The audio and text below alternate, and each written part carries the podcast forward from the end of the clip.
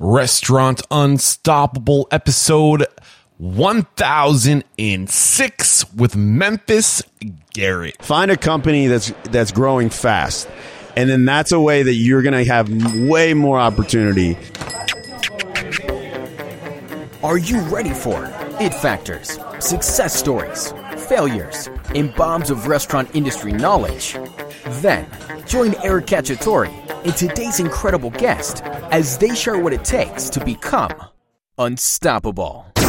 Restaurant Unstoppable Network is coming back, and we are stronger than ever before. So during the pandemic, I started the network as a way to evolve and adapt. And when things opened back up, I was on the road again. That is my happy place, but there is value in the network. But I knew I couldn't be on the road and do the network at the same time. So I recruited Callan Miola to be our community manager, and she is killing it. She is organizing things like I could never have done on my own.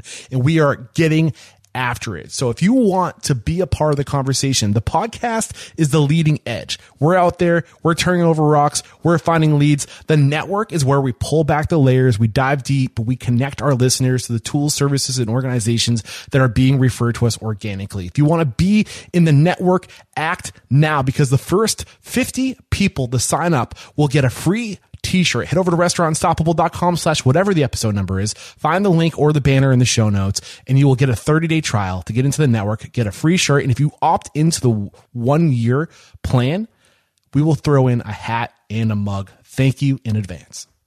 This episode is brought to you by Restaurant Systems Pro, and they are launching their first time ever sixty-day pilot program. This is something that's never been done before. This sixty-day event is at no cost to you, but it's not for everyone. Fred Langley, C E O of Restaurant Systems Pro, will be leading a group of restaurateurs through the Restaurant System Pro software and setting up the systems for your restaurants. Fred will teach you recipe costing cards, guidance in your books for accounting, cash control, sales forecasting, checklist, budgeting for the entire year, scheduling for profit, It, more butts in seats, and that's not it. If you are interested in this, head over to www.restaurantunstoppable.com slash RSP. That's R S P for Restaurant Systems Pro. www.restaurantunstoppable.com slash RSP. With excitement, allow me to introduce to you today's guest, C E O and founder of Garrett Hospitality Group, Memphis Garrett. My What's man, Memphis, up? Are you feeling unstoppable today? I'm feeling unstoppable. Yes, I'm excited. Dude. The energy in this room is, you know. How can you not feel yeah. unstoppable with all the, the craziness running around us right now? Just it's, people it's, trying to sell us shit constantly. Yep. Buy and sell. That's what's going on here. But, you know, there are. It, this place is cool in the sense that it's a it's a, a, a good place for people to be discovered. Yeah. You know, yeah. It gets a lot of amazing people into a very small geographical area. And magic, I... I can't deny it must happen. Well, you Deals, think they know where we're relationships. at? Relationships. What's that? Do they know where we're at? Uh, I don't know. Uh, the, the, the, the listeners? Oh, they know we're at. We're at yeah, so they know we're at the uh, National Restaurant Show. Um, I've been promoting it. We, you're our last recording at the show. So okay, so the, they're well aware. The previous three episodes have been in the same environment with the same background noise, and uh, uh, there's some cool stuff happening here. But we're here to talk about you, yeah. your story, how you got to where you are today, and I cannot wait to dive into it. But let's get that motivational, inspirational ball rolling with a success quote or mantra. What do you got for us? Okay, so I'm going to go to, you know, our uh, the king himself, uh, Anthony Bourdain, with... The body is not a temple; it is an amusement park. The body and enjoy is the ride. So, why is that your quote? Why? Is so, that? For me, it's you know this this industry, and when you own your own company and you work in this industry, it can be so stressful, so encompassing, and you know makes you question what you do. And I have to continue to wake up every day and say and take advantage of what we do, meaning meeting new people, hosting people, and providing this like badass service, you know, to people to to be able to experience. So my point by that quote is just basically like being like, dude, enjoy the fucking ride, man. Yeah. Like, why? Like, I could easily wake up every day and just let it eat me inside, you know, and just stress the fuck out and just be be like that. And I think, you have to continue to say, like, I love what I do. I enjoy it so much. And it's all based on, you know, the people that, that you know, we're providing that service for. You know yeah. what I mean? It's, so. it's crazy how stressed out we get when we, we have big projects. I mean, whether it's a big catering event or a V I P coming in or some, I don't know, writer coming in. Like, we get so stressed out. Yeah. And at the end of the day, it's like, why? You yeah, know, like like when you're in it, it's never as bad as no. you anticipate it being. Yeah, and we just we like ch- just choose. It's literally a decision. It's a choice. Yeah, choose to enjoy it. Yeah, right. So I, you know, Bourdain, you know, I'm sure as most of the listeners, you know, there's just special special place in everyone's heart for that guy and like what he was able to open the doors up and let you see into to the world. Uh, but yeah, I just think, man, you got to enjoy this ride, enjoy the life. So when I get stressed out, I still just have to think about where I came from, what I've created, and, and just know that, like, you know, someone make me a cocktail, let me try some badass food, and just really appreciate the process, right? Yeah, you yeah. know? Awesome, man. Great way to get this thing started. So in my research, getting ready for today's conversation, uh, it looked like the way what I was reading was positioned that you you were... I'm not sure what you were doing before Big Brother, but it sounds like you had like an epiphany like after Big Brother and you wanted to go all in in the hospitality industry. Well, yeah. So, you know, the story goes like this. My mom was a bartender at a place called Whaler's Catch in Paducah, Kentucky, where I was born. So I basically grew up at the end of the bar, you know, at six years old, eating fried shrimp and, and Shirley Temples. And that's really what started me, I think, on the path of like the hospita- hospitality mindset. So for me, that's where it was at. I, I was in hospitality basically my whole life, you know, from being a, a, a you know, a prep cook at Chili's to being a bar back at places I uh, in college at Florida State where I went. Um, and, and then I got the chance to go on Big Brother. And that was kind of like. How long ago was that? two thousand ten So the first season I was on was two thousand nine Nine. two thousand nine And when I got off the show, I got second place. I got off the show, and then I was like, all right, now it was kind of refocused me. When you got locked yourself, you? I was twenty-five twenty-five Something like that. What were you doing before that? I was a mixologist. Okay. So I was, you know, working in the industry, but I think that time away, because it's like it's like going to jail on T V. I mean, it's really jacked up. They literally lock you in a house for, for ninety days Um, so it gives you a lot of like, you can be ve- very aware of what's going on around you. You got a internal looking at yourself. What do you, at least it's co-ed jail. Yeah, yeah, yeah, exactly. But yeah, so it gave me that time to really sit in my thoughts and say, okay, you know, let's take this to the next level. And I got off the show and I was like, I was really just focused on my career. That's it. And, and that's what I did. So I was working for a company based in L A called S B E. They own brands like Katsuya, Hyde, uh, the Bazaar. Um, a bunch of different stuff. But so I was able to just work my way up with that company, and I worked for them for twelve years man. Yeah. Yeah. yeah. Um, I have to ask, we're not going to sit here and talk about Big Brother the entire time, but what was your strategy going into that? Oh, man. The first time I went on, the strategy was very like, there was no strategy. It was like, where am I? What am I doing? What the hell's going on? And my strategy the first time was just basically be myself and win people over. So become people's friends where they didn't want to kick you out of the house, but don't be a threat either. I've thought sometimes, the reason why I'm asking, because as a hospitality person, somebody who grew up in restaurants, yeah. who was working and bartending and knows hospitality, I feel like you could, like using what we know to be true about hospitality, how to win friends and influence people, right? But just being, like if you went into that show just generally just trying to be the guy who makes everyone happy and like literally wakes up and cooks breakfast and like serves people and just like, no, this is what I like to do. Yeah, yeah. Like that would be, I wonder what the strategy, uh, that would work. Well, there there were a couple seasons where there were like chefs, like yeah. they had chefs on there, and that was definitely like their strategy where they would cook all the meals. And but I think it's deeper than that. I mean, I think you really like you have to be a genuine person, and I think that goes a long way. People know, you know, they can see through that shit. So for me, I was just like, I'm gonna be myself, I'm gonna become friends with everyone here and see if I can make it to the end. And that's really, and then the second time when I went back for All Stars two years ago is when I went in with a lot, like a plan, like a better strategy. So And that strategy was a lot of different alliances, you know, doubling down, really looking towards the end of the game, more like a chess, you know, chess game rather than a checkers game, which I think You're I played. Thinking like where the, where is the strength in this room? Who's going to go a long way, and yeah. how can I hitch hitch my wagon to them? Kind of sounds like business. Yeah, yeah, yeah. I think there's a lot of there's a lot of things that come out when you play that game that have a lot to do with your personality, have a lot to do with your business savviness. And I think if you look at it like that, you probably could look back and see the successful people on that show are probably very successful, you know, in business yeah. or their careers or whatever. Right, so right. definitely, definitely. It, you so know. You, you get out, you, you second place. Um, did did having your name, your being associated with Big Brother, especially going back fourteen years ago, and I feel like Big Brother was kind of a bigger deal than it is now. Yeah, yeah, probably. Um, um, did you think that helped your career? I don't think so. I I don't know, to be honest with you. I think, you know, I had to prove myself a little bit harder because some people were like, oh, he's just a reality T V guy. Yeah, they're just using your fame. Yeah, to- and I think that was something that I had to kind of get over. What and was that like? I, I It wasn't bad. I mean, I just think I got, I got passed over job after job. Like, there were a lot of times where I didn't get the job that I wanted, that I was applying for and trying to move up.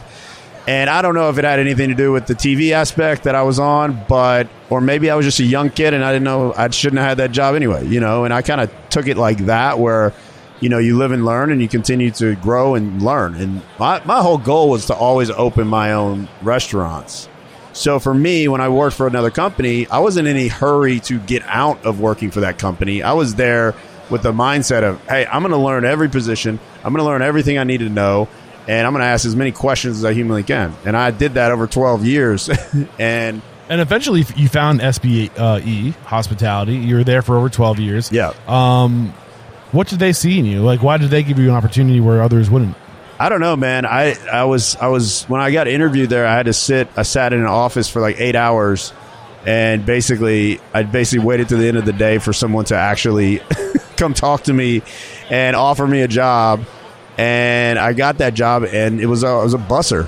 I mean, that that's literally how I started, and and I was willing and able, and a lot of, you know, there were times where I remember my old boss, who was my mentor for a really long time. Like he he told me this like years after it happened.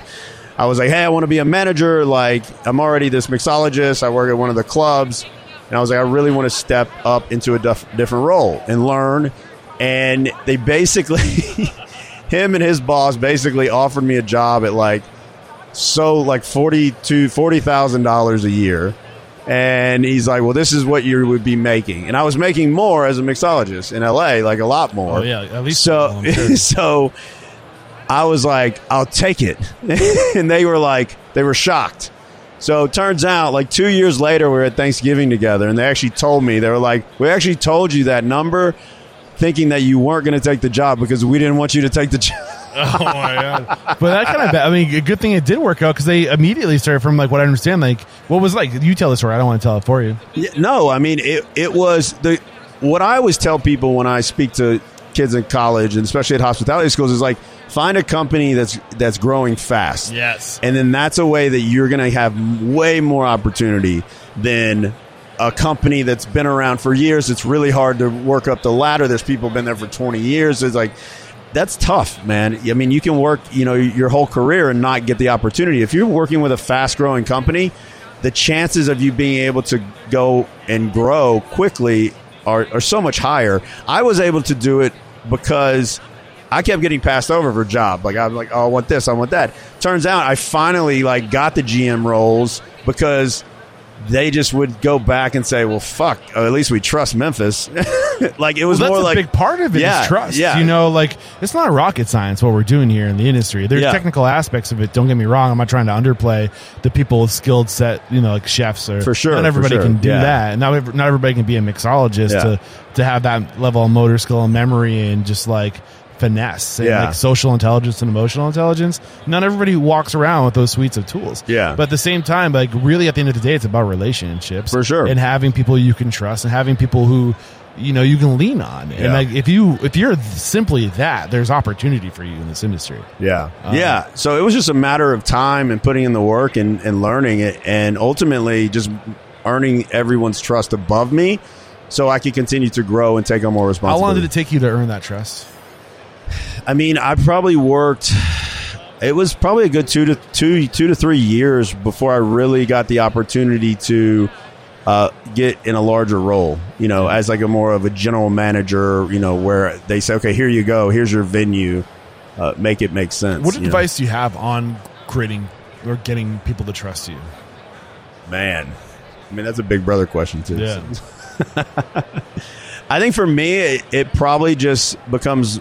You know, I'm I'm just a genuine person. So for me, my personality, um, you know, I can talk to anyone. So I think for me, it's just being very real. And I think that's a way where people can know that, like, hey, you know, you can trust me. But yeah. dude, we have that issue. I mean, right now, it's like I have to really work on my staff and my executive team to trust me also, because they think I'm insane, I think, half the time. Not not because I act crazy, but, like, I have big aspirations. I've, you know, we've opened we opened three venues in the past uh, fourteen months, and we have three more going to open by the end That's of the crazy. year. So, yeah. like, our growth is huge, and, like, sometimes my, my team's like, you, you're out of your mind. Like, this is a lot. Yeah. And so I think it's, like, there is something there where, like, you know, and I, the team that I have now, they do trust me, and they trust that I'm making the right decisions in the path of the company. Um, but but that takes time too. You know what I mean? So it almost goes both ways. It's not it's, it's not only yeah. It's not only like, do I trust my, my team? It's like, do they trust me? Right. Right. So it's definitely a give and take, and that's something that we're we're continuing to work on, especially with all the growth. Because for me, I like to talk about the growth, especially when I'm hiring people, um, because I want people that see the opportunity and say, hey, this is a company that's growing fast, like what we were talking about before. I could really do something really cool here. You know, I could be impactful, which yeah. I think is cool. There's another variable to being on a team that's growing fast. And I, uh, I don't want to put words into your mouth, but, like, how many restaurants have you opened? I've opened fifty-five venues in my career. Holy shit, dude. Yeah. Uh, but, like, what is it, what's the benefit of opening restaurants for other people? I mean, the benefit for me when I was doing that was learning, learning, learning, learning. So for me, I always think, like, Sam Nazarian is the guy that I worked for for so long, the owner of S B E. You know, I, I'm very A D D, A D H D, all that jazz. Like that, that is, I'm well aware of that. Preaching to the choir. And I, and, and, and I use it as a superpower for me, because I can do fifty-seven things at the same time. You know, I'm, I'm very good at that, and I've learned to be able to use it in my favor. So I started opening three to four venues a year for them. Wow. Like, I was literally just going, uh, getting it operating, training the staff, training the managers, and then on to the next one. Um, everywhere from Miami to Vegas to L A. And now that I have my own company, I'm kind of on that same kind of, like, rhythm, like, where it's it's like, hey, this makes sense. If we're growing, let's go. Let's ride the wave, because the momentum's there right now for us. For Garrett Hospitality, I mean, we have the momentum. We have the deals. We have deals. I, I stopped going after deals and just kind of took a step back and let's see what comes to us. And that's kind of where it shifted over the past year, even, where we stopped being aggressively looking, but sit back and see who wants to come to us and see what. What who, happens when you make that shift? Why do you think that happened? I I, I made it. Ha- I basically made the decision to do that because I found myself pushing a little too hard to get deals. Or so maybe I was, you know, balking on something or agreeing to something in a in a lease term or an operating agreement that I normally wouldn't, and because I really wanted that deal. And, you know, in my career, it's it's bit me in the ass. So I kind of, like, took a step back and I was like, look, I'm going to kind of refocus my energy to let's see what's out there. Let's show people the venues that we have, and they should speak for themselves. Exactly. You yes. know, I can get behind that. Yeah. I mean, your work will speak for yourself. When, if you're doing the job well, then the opportunities will knock down your door. Exactly. Yeah. And I, I wasn't thinking that three, four years ago. I didn't have that mindset. Yeah. So it's interesting now that we're looking at this, and, and now that we're getting into the hotel space now, we, we have a lot of deals on the table where we're putting our venues inside hotels. We're taking over food and beverage outlets in hotels. We're providing all the F and B for boutique hotels around the country. And it's it's the direction that I'm taking the company, but the way that I step back and, and like you said, like I would have people come into the venues that we have in Fort Lauderdale and they're like, oh, this is awesome. Even our one here in Chicago. Deals are coming out of those venues because people see what we're capable of. And then basically they're like, oh, I, I own this hotel in Memphis. This is literally what happened. So a buddy of mine that I met, he had a friend. He lives here in Chicago. He's dining at Lady May, my restaurant here. I meet him, start talking to him. He's like, dude, you know, I own a hotel in Memphis on Main Street, like right next to the Civil Rights Museum. We're looking for a food and beverage like person to come in and do an, do an outlet there. And we literally signed the deal a week ago. So it's weird how, you know, showing, like you said, showing people what you're capable of, yeah. and then it just kind of happens. Yeah, yeah. And it gets to the point where you can't accept, you have to start turning. It's weird. It, it, we think, have. Like early in your career, I think the, the goal, I hear, I'm constantly hearing yeah. two countering pieces of advice. And the most common is say yes to everything and say no to everything. It's like, which which one is it? Okay, so I've get, I've gotten really good at saying no. And my business coach even says the same thing. He's yeah. like, Memphis, dude. He's like, you have got to learn how to say no better. And he's like, it's a, it's it's a tactic. You know, yeah. it's like you got to learn that. And it, I've been getting better at it. And and it, it's not just on deals. It's everything, right? So like when people at you know when people, hey, I want to have a meeting about this. Sorry, I can't. No. Yeah, most of the time I used to take every meeting because I like to meet people and, you know, yeah. why not? And yeah. you never know what could be the outcome. But right. but as life gets busier, more venues, you have to be able to manage your time to a, to the so it makes more sense. So, like, for me, it's just like saying no to those meetings if you know that, like, hey, you just don't have the time to do it. Because I used to just say yes, yes, yes, yes. Now I can't I can't get anything I done. I think both in concepts are right. Both ideas, say yeah. yes and say no, are, are, are right. But it, it's the there's a different variable. It's like there's another variable. It's like at what point of your life. Early in your life, yeah. say yes to everything. Because you're trying to figure out what it is you want to do for the rest of your life. Yeah, maybe so it's like a timing thing. So there's like a yeah, yeah just say yes and like figure it out. But as eventually, as you figure out your lane and your your purpose and your like whatever it is you're meant to do, yeah. you need to start focusing your yeses to the things that make sense, like a Venn diagram. Like, yeah. is this yes aligned with what I'm trying to do? Is this going to move me and my business forward, or is this going to prevent us from doing what we want to do? Yeah. So you, uh, I think it's one of those things that's like the answer is yes. But like over time, you have to get more selective. Yeah, I think as your no. career, yeah, yeah, I think as your career, career progresses, there is probably a moment where you start saying no more, start saying you know, or maybe be more selective in what you say yes to, and maybe a little bit more thoughtful yeah. in what you're meeting about. What is the actual, you know? Yeah, I don't like to really look at it as like, oh, what can they do for me in that ma- mindset? But there is some kind of theory behind that where it's like, hey.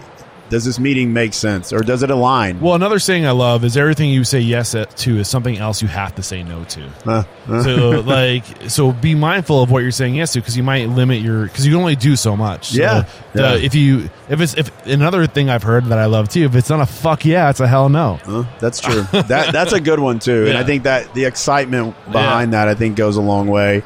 And I think. I'm full of these one liners. Yeah. It's, it's a thousand episodes. No, it's interesting. It's like, uh, there is like this element where I said no to this hotel deal in Miami and South Beach, and it's happened like it was so quick. It just it didn't make sense. I didn't I didn't like it. I didn't have a good feeling. I just went with my gut. And sure as shit, man, two days later, like another hotel came on with these other owners that we really like, and like it just made so much more sense. And it just like I wouldn't. It's weird. If I would have took the first hotel deal, I wouldn't have even looked at the second yeah. one. So. Traditionally here at Restaurant Unstoppable, I try to stay pretty glued to the timeline. It's just kind of in my mind how yeah. I can like organize everything, but I've gotten some constructive criticism recently that like people start going down a path and I pull them off of it uh, because I want to stay to the, the timeline. I think you need to have the you have to go timeline, otherwise you're going to get lost. But I'm going to I'm going to get a little uh, creative here, and I'm going to try to I'm going to respect the timeline, okay. but we're going to get into the future. Okay. So we're going to get into a current time because you're you're you're you're talking about hotels, right? Yeah. Um, why, why hotels? What, and what approach is it? A management deal? Is it like, what, what is, what is the, the, the structure of that? So what is the benefit of what we're seeing hotel owners or what I'm seeing in my life right now, hotel owners looking for more of a partnership rather than a management deal. Got it. So kind of what we're seeing a lot of, and, and we're going to the table with a lot of these these hoteliers that basically they don't want to do a management deal. They've been burned in the past. There's always someone better. It's a constant like give and take. What and is they, a management deal? A management deal basically yeah. means that the hotel and the ownership of the hotel that owns the asset are putting up all the money to run the operation, all the food and beverage. Now, these hoteliers, they'll basically hire a management company to come in, and they will manage the F and B outlets in their hotel and take a fee. So all of the expenses, everything's still owned and operated by the hotel, but you have a company that would come in and manage those properties. Some hotels run their own food and beverage. A majority of hotels do not. They bring in an outside company. Yeah. So what we're seeing now, especially with a lot of boutique hotels from seventy to one hundred fifty keys, you're seeing owners getting more creative in their approach in their food and beverage outlets. So the deal, I'll, I'll tell you the deal we just did um, down in Miami. We are basically a, a rent percentage on the F and B, and we run the food and beverage of the whole property. So when we do extremely well, the owner makes more money, period. And so that's the structure that we have. But we own all the we we operate it like a like it's our own. Because it is like, our own. Why do you like that that model? I like that model because with a management deal, say we say we got that same deal with a management deal, I'm making, say, five percent top line and a kicker on the bottom. Okay, that's great, but the hotel has the upper hand. If they, you know, if something goes down, that you know you, the relationship gets severed, they can easily just kick you out. So, and you don't own in the brand, you don't own anything. You just you're just basically an operator for someone else. So what we've been able to do is basically take our brands and put them in hotels. So we own the brand. We basically, it's almost like a licensing lease deal where we take our brand, we put it in a hotel, we operate it, and we don't take a fee because yeah. we, we make the profits. Yeah. But the landlord and the owner of the hotel makes a guaranteed money. So it's less risk on their end. Where'd right? you learn about this this approach? It actually just kind of came up with some of these owners. It wasn't a matter of, of me coming up with it. It was just like we would sit in a round table and talk about, hey, what does this make sense? Does this make sense? Like how how what does the future of, of boutique hotels with food and beverage outlets look like? Yeah. And I think this is what it's going to start to look like. Look, for us, it's beneficial. We have great brands. Like I got, I'm getting into the hotel space when it comes to food and beverage because I want to get into hotels. Meaning, every brand that I own, whether it be Point Break, Lady May, No Man's Land, Yamas, and Whaler's Catch, are all built from a brand status to be hotels. So when you go into Lady May in Chicago, you will literally, like, that place could be a hotel. So the branding, everything, it could totally be a hotel. So that's what we're trying to do. So yeah. Fred's trying to wrangle the, the, the wild folks over here. We are sharing space right yeah, now. No, yeah. You're fine. You guys do what you got to do. We're we're in your space. Keep going. Sell away. So the hotel stuff is interesting because so as we're building a new brand, we keep all that in mind. Like I want to be able. So No Man's Land is what we're doing in Miami. My goal is to do a No Man's Land hotel. Yeah. Dude, have you ever thought about doing a podcast? We should talk after. I have some ideas. Uh, so just echo the, the, the model one more time. Okay. I, like, I want to make sure I hear it yeah. correctly. Okay. So this is something that we came up with, and we're doing it for our deal in Memphis, Tennessee, and we're doing it for our deal in Miami. And we're seeing a lot of owners of hotels just getting more creative, and this is how it works. So basically, it almost so say you have a common space, you have a pool, you have in-room dining, you have a lobby bar, you have a front terrace patio. You need to provide a three meal a day, right, for breakfast, lunch, dinner. What we do is a little bit over the top, you know, super super high end cocktail lounge. Um, we'll do like sexy, you know, live music at the, you know, late late at nights on the weekends. So really creating a vibe and creating an energy and creating our brand inside a hotel. So the deal points go like this. Instead of it being a management deal, instead of it being a straight lease where we're just paying the hotel, we do a lease percentage, meaning it basically has benchmark. So if the venue does a small flat flat rate, and then as soon as you hit one point five million, rent goes to eight percent. So the rent increases as your cash flow increases. Yes, and you just have to know that break that break break point. So basically, look, I have no problem paying a high percentage rent if we're doing, you know, six, seven million dollars out of, you know, a, a small space, because you're, it's there. Yeah, and the fixed costs start to stay the same, and that flow through on your EBITDA is great. So it all that's fine. And look, it's a partnership. So this is where the thing. This is why the idea just doesn't work. It's a great idea, because what you were seeing in the past with management deals with owners and operators is the relationship gets severed. It's kind of a pull, push, pull. Like you, you, you know, because they want to, they want to make a great restaurant, but then they have a hard time, uh, you know, dealing with the with the guest of the hotel. So if you make the deal that's very more like we're all in it together. If the rest, if the hotel's full, then my restaurant's going to be full. Yeah. So I'm willing to bend a little bit more. Yep. For them. And I think you're right. I think the future of hospitality in general is in partnerships.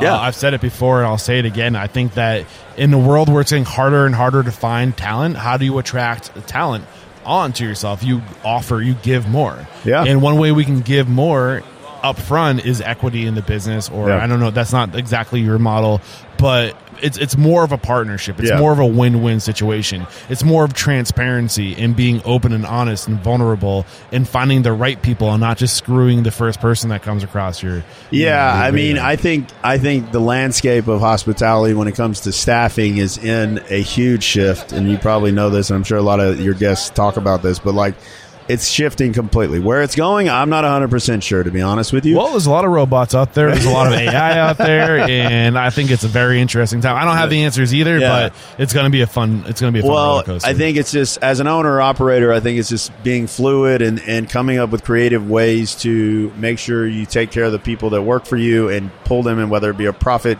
you know, profit share type kind of situation.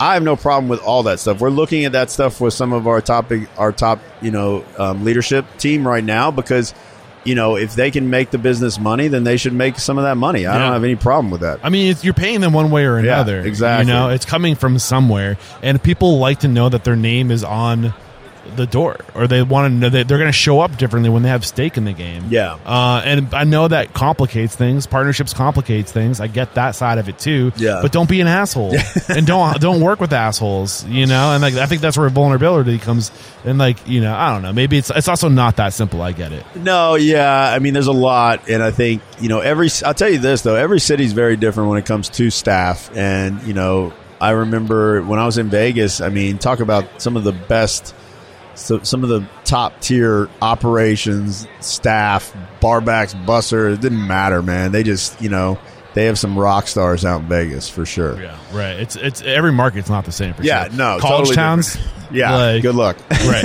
Uh, okay, so back to your timeline. Um, so you're working for S B E Hospitality. You're you're traveling the country. You're opening restaurants, and the, the game of opening restaurants is not the game of running restaurants. Yeah. So I think if you really want to be a restaurateur, you got to go work for a company like S B E Hospitality that's growing fast, so you can go out there and be a part of a, the opening team, right? Yeah. Yeah. Um, maybe and there's so many there's so many different technicians necessary in the restaurant industry. You got the chef. You got the the mixologist, you got the front of house, the operations person, but the the opening professional is something that's not spoken a lot about. The person that goes out and like the culture carrier, the, yeah. the, the person that primes that that restaurant with the right culture and systems and goes on and does the next thing. I don't get to talk to a lot of people who who spend a lot of their career doing that. It's interesting because it's not, I always ask people too, like people that I hire, I'm like, how many people, when I do orientation, I'm like, how many people here have ever opened a restaurant?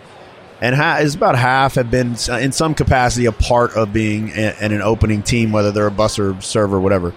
And I think it's really important because it is nine out nine out of ten times it's a shit show. Yeah, meaning it. There's so many things that are going to happen. There's so many things that are going to go wrong. There's things that are going to go right. But you have to be very fluid. And even if the kitchen is on fucking fire, when you walk out that door onto the floor, you got to act like you didn't just see the kitchen on fire. Yeah. It, it's controlled chaos. I mean, yeah. people are still forming their habits. No, like we have at this point, nobody. Like it's not automatic yet. You have to be thinking about everything you're doing and being. Yeah. It's not as easy for sure. Well, and you see because look, at, you know, you can get a great architect, you can get all this stuff, but some things like when you put people in the venue and you put bodies in there, and you start moving around, and the, you have the flow of service, and the and sometimes you don't know whether the flow of the guest, like you don't know, is the bar going to get kind of packed on this side? You don't know where people, you're not really one hundred percent sure. So when everyone kind of goes into the room and you kind of do that service, you start seeing things. I'll never forget, I opened a place, Hollywood and Vine, um, in L A, and it was designed by Philippe Starck, one of the like most badass, you know, designers out there. And he he built a table in the middle of the room that was a cross like this, and it took up the whole room. So he won like an award for this place, by the way. It was called S Bar, and uh, it it's not open anymore. But he won an award for the design. But systematically, it made no fucking sense because yeah. you couldn't you cross the room right. to service. It was it traffic was, is yeah, clockwise. Yeah. yeah. So, but again, it kind of goes back. Like it was an awesome design. It looked awesome, but when it really came to function, yeah. like it didn't make sense. So there's a lot of things like that when you're opening a place. You're seeing things that like you, you thought might work. You know. Yeah, and then you know. So I always tell the staff that we bring on with these opening teams, I'm like, just be fluid. Don't stress out. Try not, you know. Just, just, just be fluid, and and it will all work out. And we're going to use your knowledge and your guys' experience for this opening to tweak things and make things better. And any lessons in the early days that we haven't talked about, like Ooh. things from like key mentors, hard lessons, like fucking horrible failures, things that like you just fell on your face hard and you just came out of that experience better. Yeah, I mean, look, I've had some great, I had some great mentors through S B E and guys that worked above me and around me. And I, I think I really took advantage of that. Of, of that, I had one guy. His name was Bruno Doyen, and rest in peace, Bruno. But he was a fucking rock star, and he was a savant when it came to ordering booze. He was a bar manager for S B in L A, and he was my mentor. I used to sit right next to him every night, closing out the nightclubs, and he was just a pro when it came to ordering, inventory, pricing, like. Just he had it down. Like he could literally tell you exactly how many point of sales you're going to need, where they're going to go, you know, how many bartenders that are going to need to be on. I mean, it was just like he just had it ingrained in his brain. But he was he he taught me so much, like I can't even. It's insane. So there were there was a lot of that there, and there was a camaraderie there where we were growing this company for Sam with Sam, and everyone was kind of like on that path. And the culture at that moment, really, like, it was insane, man. It was, like, some of the best shit. So good insane. Yeah, yeah. It was just, it, I'd never seen, like, camaraderie like that outside of, like, my fucking fraternity house in, in Florida State. Like, it was, like, it was that. It was just everyone is on a mission to make things better, and everyone was willing to work their ass off to get there. So that was a really cool thing to see and watch. And I don't know if it will ever be mimicked again. You know, I think it's kind of time and place. People, all these people now own their own places, or they work, they're super high up in bigger companies. So I think it's always a that that's kind of the benchmark of like the goal, right? How do you create culture like that that we had in those moments in L A? That culture was was like is insane. So, so what do you know about creating that culture? Are well, you trying to recreate it? Have you had success? I think that's the goal, is to recreate, and that's the benchmark that I have of that time and place to kind of shoot for. It's been difficult, man. I mean, I think... How long was S B E around before you joined it, and that was at that point? Three. I, when I started, they had three venues. When I left, they had one hundred thirty-three. Wow. So... How many people... How the three venues when you started with them... Were were they around for years, or like a like a couple years? Yeah, I think uh, a few years. I think... Well, Hyde on Sunset was like the original Hyde. Um, small little nightclub. Um, so that one's still around. Well, the brand's still around, but that club's not around. But, um, yeah, they were around for a couple years. And then, I mean, they're in L A's a weird market, right? They, like, things turn over very quickly. So you have a shelf life for a nightclub's about three years max. We end up closing it down and re- remodeling and calling it something else. And that's kind of like the business model there. Well, I, I just the thought process I had was that it takes time to build a culture like that. Oh, yeah. You know, it's, it's, it's having people that embody your core values, your vision, your mission, live it every day. And they carry that shit, you know, and they and they inject it into other people. And, yeah. Uh, I mean, from what I can tell, your restaurant group has only been around since... twenty twenty-one, because you had restaurants you started opening in two thousand sixteen, but they aren't yeah. associated with what you're doing now, right? No. So I, I, the first restaurant that I did was two thousand on my own was two thousand sixteen. That's when I created the, the that's pokey. when I created the group. Yeah. Okay. So it was, okay. I was curious. Are those restaurants still going today? Yeah. There's one. We rebranded. It's called Point Break now. Point Break. Got so. it. Got it. So now is actually a great time to thank our sponsors. We'll be right back to talk about uh, why you left S B E and uh, what your strategy was moving forward. Restaurant Unstoppable Network is back, baby, and we're better than ever before. We already have six live events in the works, and we're just getting started. If you sign up for Restaurant Unstoppable Network right now, you can be a part of these six live events. We have Casey Anton, the author of Profit First for Restaurants, talking about profit first. We have Christine Miles, the author of What Is It Costing You Not to Listen? And It's Costing You a Lot. Tom Sterner, the author of The Practicing Mind, Fully Engaged, and It's Just a Thought, to help you get into that right, that right mindset and to will your future into existence.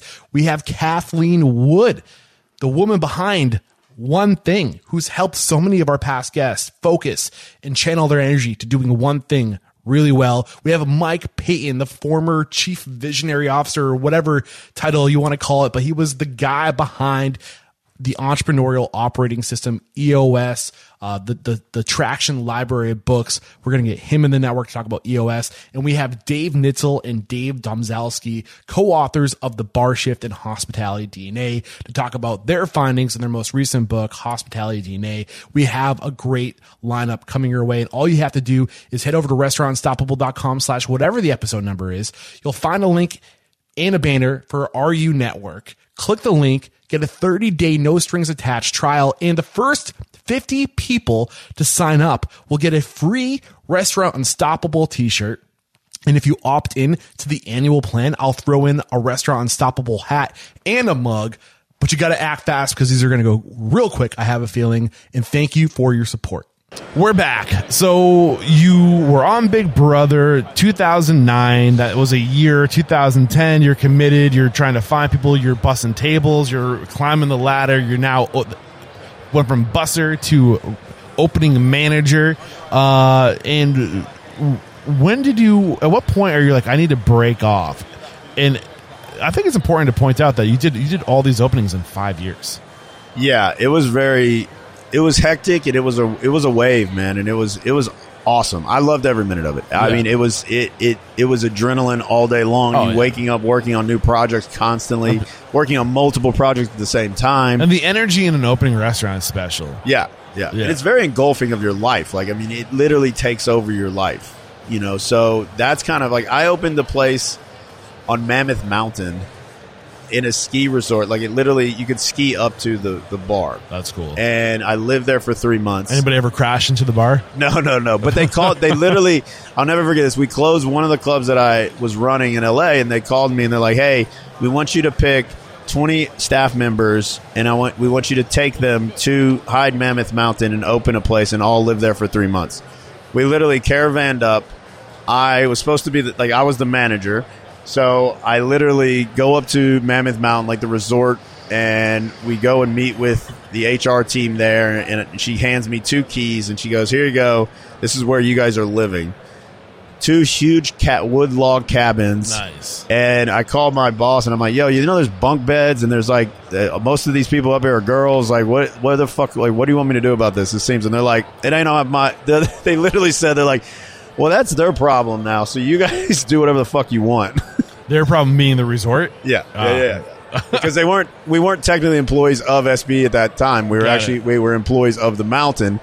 And needless to say, there was a lot of debauchery, and uh, it was a good fucking time. I'm sure. I don't even, we don't we don't need to get into the details of that, but maybe after or over a beer, you can tell me some yeah, stories. Yeah. Uh, so when you leave, what are you thinking? Why did you leave? I, I, in my mind, it, I see a, a company. I'm not looking to speak ill of any organization yeah. or whatever, but you see a company that's growing so fast, opening. Why not grow with that company? Why not have that company invest in you and your visions and become a partner? Was that something that I, you considered, or was yeah, it not yeah. on the I, table? Look, I think when I left S B, it was, it was a big decision. You know, I'd been there for a really long time. I, you know, the company was still growing. There was a lot of opportunity, continued to be there. And I'll tell you, it was it was I had my son. So my son River was born in two thousand fifteen. This is because of the resort. Um, just kidding. I don't know. Oh no no no. He was born in Vegas. Um, he so I had him, and honestly, to that day, like after I had my son, it was always on my mind of, okay, I can continue to work for a company, I can continue to grow and make money, but I'm never going to get equity in this company. There's no way in hell. Um, so what am I building? What am I, you know, what am I building? What am I doing it for? So it was more or less that. I mean, I, I, I blame him, put it that way. Yeah. No, I get it. I mean, your, your world changes when you have kids. Yeah. The, the, your priorities change. And I think it's a testament to your values, man. Yeah. You know? So I, I mean, people thought I was kind of crazy because I literally just had a kid and I was quitting my job and I was raising capital to go out on my own. And like, they're like, you're out of your mind. Like you, like you just had a kid. What are you doing? Yeah. But I never thought of it like that. I just thought of it as like it really sparked that that shift into my next kind of phase of my career, and and we haven't looked back, man. So awesome. So when you decide to break off on your own, what are you thinking? Why, like why why Florida? Is that where you're? you're Your no, so we had moved to Florida with S B E because we were, I was opening a couple hotel projects for George Perez and Sam Nazarian. So I was living here, opening a project for them. And to be honest with you, I picked Fort Lauderdale to kind of like the base of the company, mainly because it has this certain uh, culture, the whole city, that they support local operations. There's not a lot of chains chains there in downtown Fort Lauderdale. It's all like if you look at if you look at a map of eighty percent of the restaurants that are in Fort Lauderdale that are successful are all owned by local operators. So what I saw, I saw that, and that made me think, wow, I got a whole new respect for Fort Lauderdale. Yeah, that's my kind of city. Yeah, there's yeah. something there. So I was like, this, I feel like, and I love Fort Lauderdale. I mean, we live by the beach. It's great. We're close to professional sports. It's like, we got all the good. We're forty-five minutes from eleven. Wait, forty-five minutes, eleven? What is that? I forty-five don't minutes. My house is forty-five minutes from eleven, this strip club, nightclub oh. in Miami. See, I don't know so, the reference. Okay. All right. People will know. But, uh, no, it's uh, but no, we just like it. We love love the space. And I just think that it that city provides that kind of local, you know, kind of feel. So, but now to try to do that, say here in Chicago and in Memphis, and as we grow to other cities, West Palm Beach, Miami, it's it's difficult because yeah. I get pulled, you know, in a lot of directions, and I want to be in Chicago and I want to be here to show that, like, hey, this is our home too, um, and kind of give that like local feel also. But you know, it's tough, and I don't yeah. know, I don't really know the answer to that. As growth happens, it's like, how the fuck do you do that, you know? Did a whole episode with somebody on how to scale culture. Yeah. Uh, so I'm gonna have to listen to that. Which episode was uh, it? That was oh man, it was Voodoo Donuts. Uh, I can't remember the episode number. Uh, but I mean, I think I'll tell you. I'll give you a little hint. It, yeah. Uh, at the core of it, it, it's it's people. Yeah. It's um, it's developing people and taking the whoever it is in your organization that is the embodiment of what you are and who you stand for, and you send them almost like a seed. Yeah. You know, you, you plant them in that new environment because they're carrying the culture with yeah. them. They're, yeah. they're recreating. Just like your job as the, the restaurateur is to recreate yourself and others, to give them the skills, the knowledge, the values, the vision, the mission, and to buy in, to yeah. drink the Kool-Aid. That person has to be you somewhere else. Yeah, it's tough, man. It's I not mean, easy. It's, yeah, it's it probably takes time. Yeah, it's probably one of the you know the hardest things that we're seeing now. Um, and we did. I mean, we we sent uh, our chef, our executive chef from Fort Lauderdale, now lives in Chicago. He's been with me for a few years, so we have him here, kind of leading that pack. Um, but again, as we grow into Memphis and other cities, it's it's just it is going to become more and more difficult. But you know, it's just part of the game, trying to figure it out. You know. So when you open your first restaurant, it's the Poke House. Yeah. Why Poke? This two thousand sixteen Poke, I think, is just starting to really. Yeah, so we were the first Poke restaurant in the state of Florida, wow. which is pretty. Where'd gnarly. You get the inspiration? Uh, well, when I lived in L A, we would always go to Maui and go surf and like really like get Poke off the side of the road, like that was the thing. And so when I was still living in L A, you kind of saw a couple spots pop open, but when I was living in when I moved here from Las Vegas, I was like, there's not one restaurant. So I was like, there's definitely a market. This is the time to pop. It took a while. I mean, it took it took a year for that place to really get legs because it was a new kind of, you know, food for a lot of people. What was the challenge for you being a first-time owner? I mean, you've opened, like you said, forty, fifty restaurants. Uh-huh. But is it different doing it when it's your... Oh, yeah, What man. What was different? Well, you know, when you work for a big company, it's like, okay, if you want to go, if you want to call about H R, licensing, or health department stuff, or stuff, anything that has to do with anything outside of your direct privy of being the manager or G M, I mean, there's a floor for it. Oh, call floor three. They'll handle that. You know what I mean? Like... And I think when you become every floor, all of a sudden it becomes very overwhelming. Right. And but I looked at because I thought, man, I was like, oh, I've opened so many places. I, I you know, I can easily do this. And yeah, I, I, it, it wasn't too difficult, but you learn really quick that, wow, you don't have this team of people that are going to provide your help. So you really have to become crafty, organized, and really like be able to go down it. I mean, it, it's even tough now. I mean, if you look at, we have five operating restaurants. We're opening three more right now. And it's it's a lot. I mean, even if you look at the licensing and keeping up to date on making sure things don't, don't run out. And, like, it's a it, there's a lot of little things that need to be done. So what was your biggest challenge being a sole proprietor restaurateur? I mean, I think for that place. In the early days. Yeah, yeah. I mean, I think for, for Poke House, it was being patient. And I've learned to be patient now. Meaning, when you open a place and it's not like there's not a line around the corner, it's like that's okay.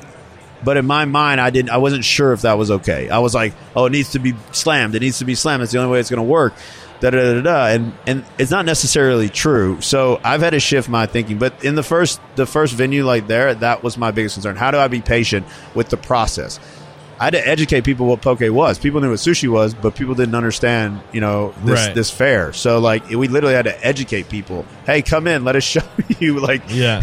So it was it was a process to get to where we needed to be revenue-wise. But what that taught me now, like, say, we'll talk about Chicago. Like, we opened in the winter. We've been open for a couple months. We're doing some uh, upper management shifting. We're looking for a new general manager. We're we're kind of changing some things around. But it's all good. You know what I mean? It's like it. It's we'll get there, and we'll get to where we need to be. Revenue. We'll yeah. get. We're going to launch brunch. We're going to do the patio. We're going to do all this other stuff that we're not do- doing yep. right now. Yep. But instead of me, you know, freaking out, stressing out, it's like just knowing that, like, look, all of these venues that I do. I mean, I signed twenty-year leases and stuff. Like right. This is a long-term play, and it's going to take time. Yep. And I open every venue that I open to try to create a space that is and becomes iconic, where my son is going to be able to go to this restaurant. Like, I'll yeah. never, there's there's a place in Memphis called The Rendezvous. It's like world famous with ribs and stuff. And my dad used to go there when he was sixteen years old, and we've grown up going there, and we go when we go back home, and like. That's iconic, right? And that's like something that means a lot to me. So for me, it's like every venue I open, I put that mindset into like, look, this is a long play. I want to create something that kind of becomes that staple in a in a city, whether it's a little bar or it's a huge restaurant, you know? So that's the mindset. I so, love it, man. So just patience and just knowing that, like, hey, look, we're going to tweak here. We're going to tweak here.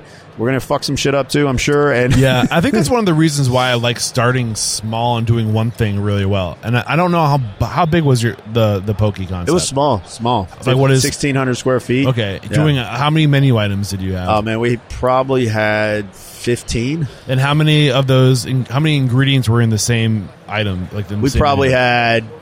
thirty-five ingredients total yeah. for the whole place. Yeah. Yeah. yeah. So you you were going from opening these behemoth yeah. like concepts, right? And you took all that energy, you narrowed it because you would because you, you got to focus your energy, right? Yeah. To doing one thing really well. I think I also like how you talked about the importance of educating your staff uh, and and the consumer. And uh, it's not about how many people are like.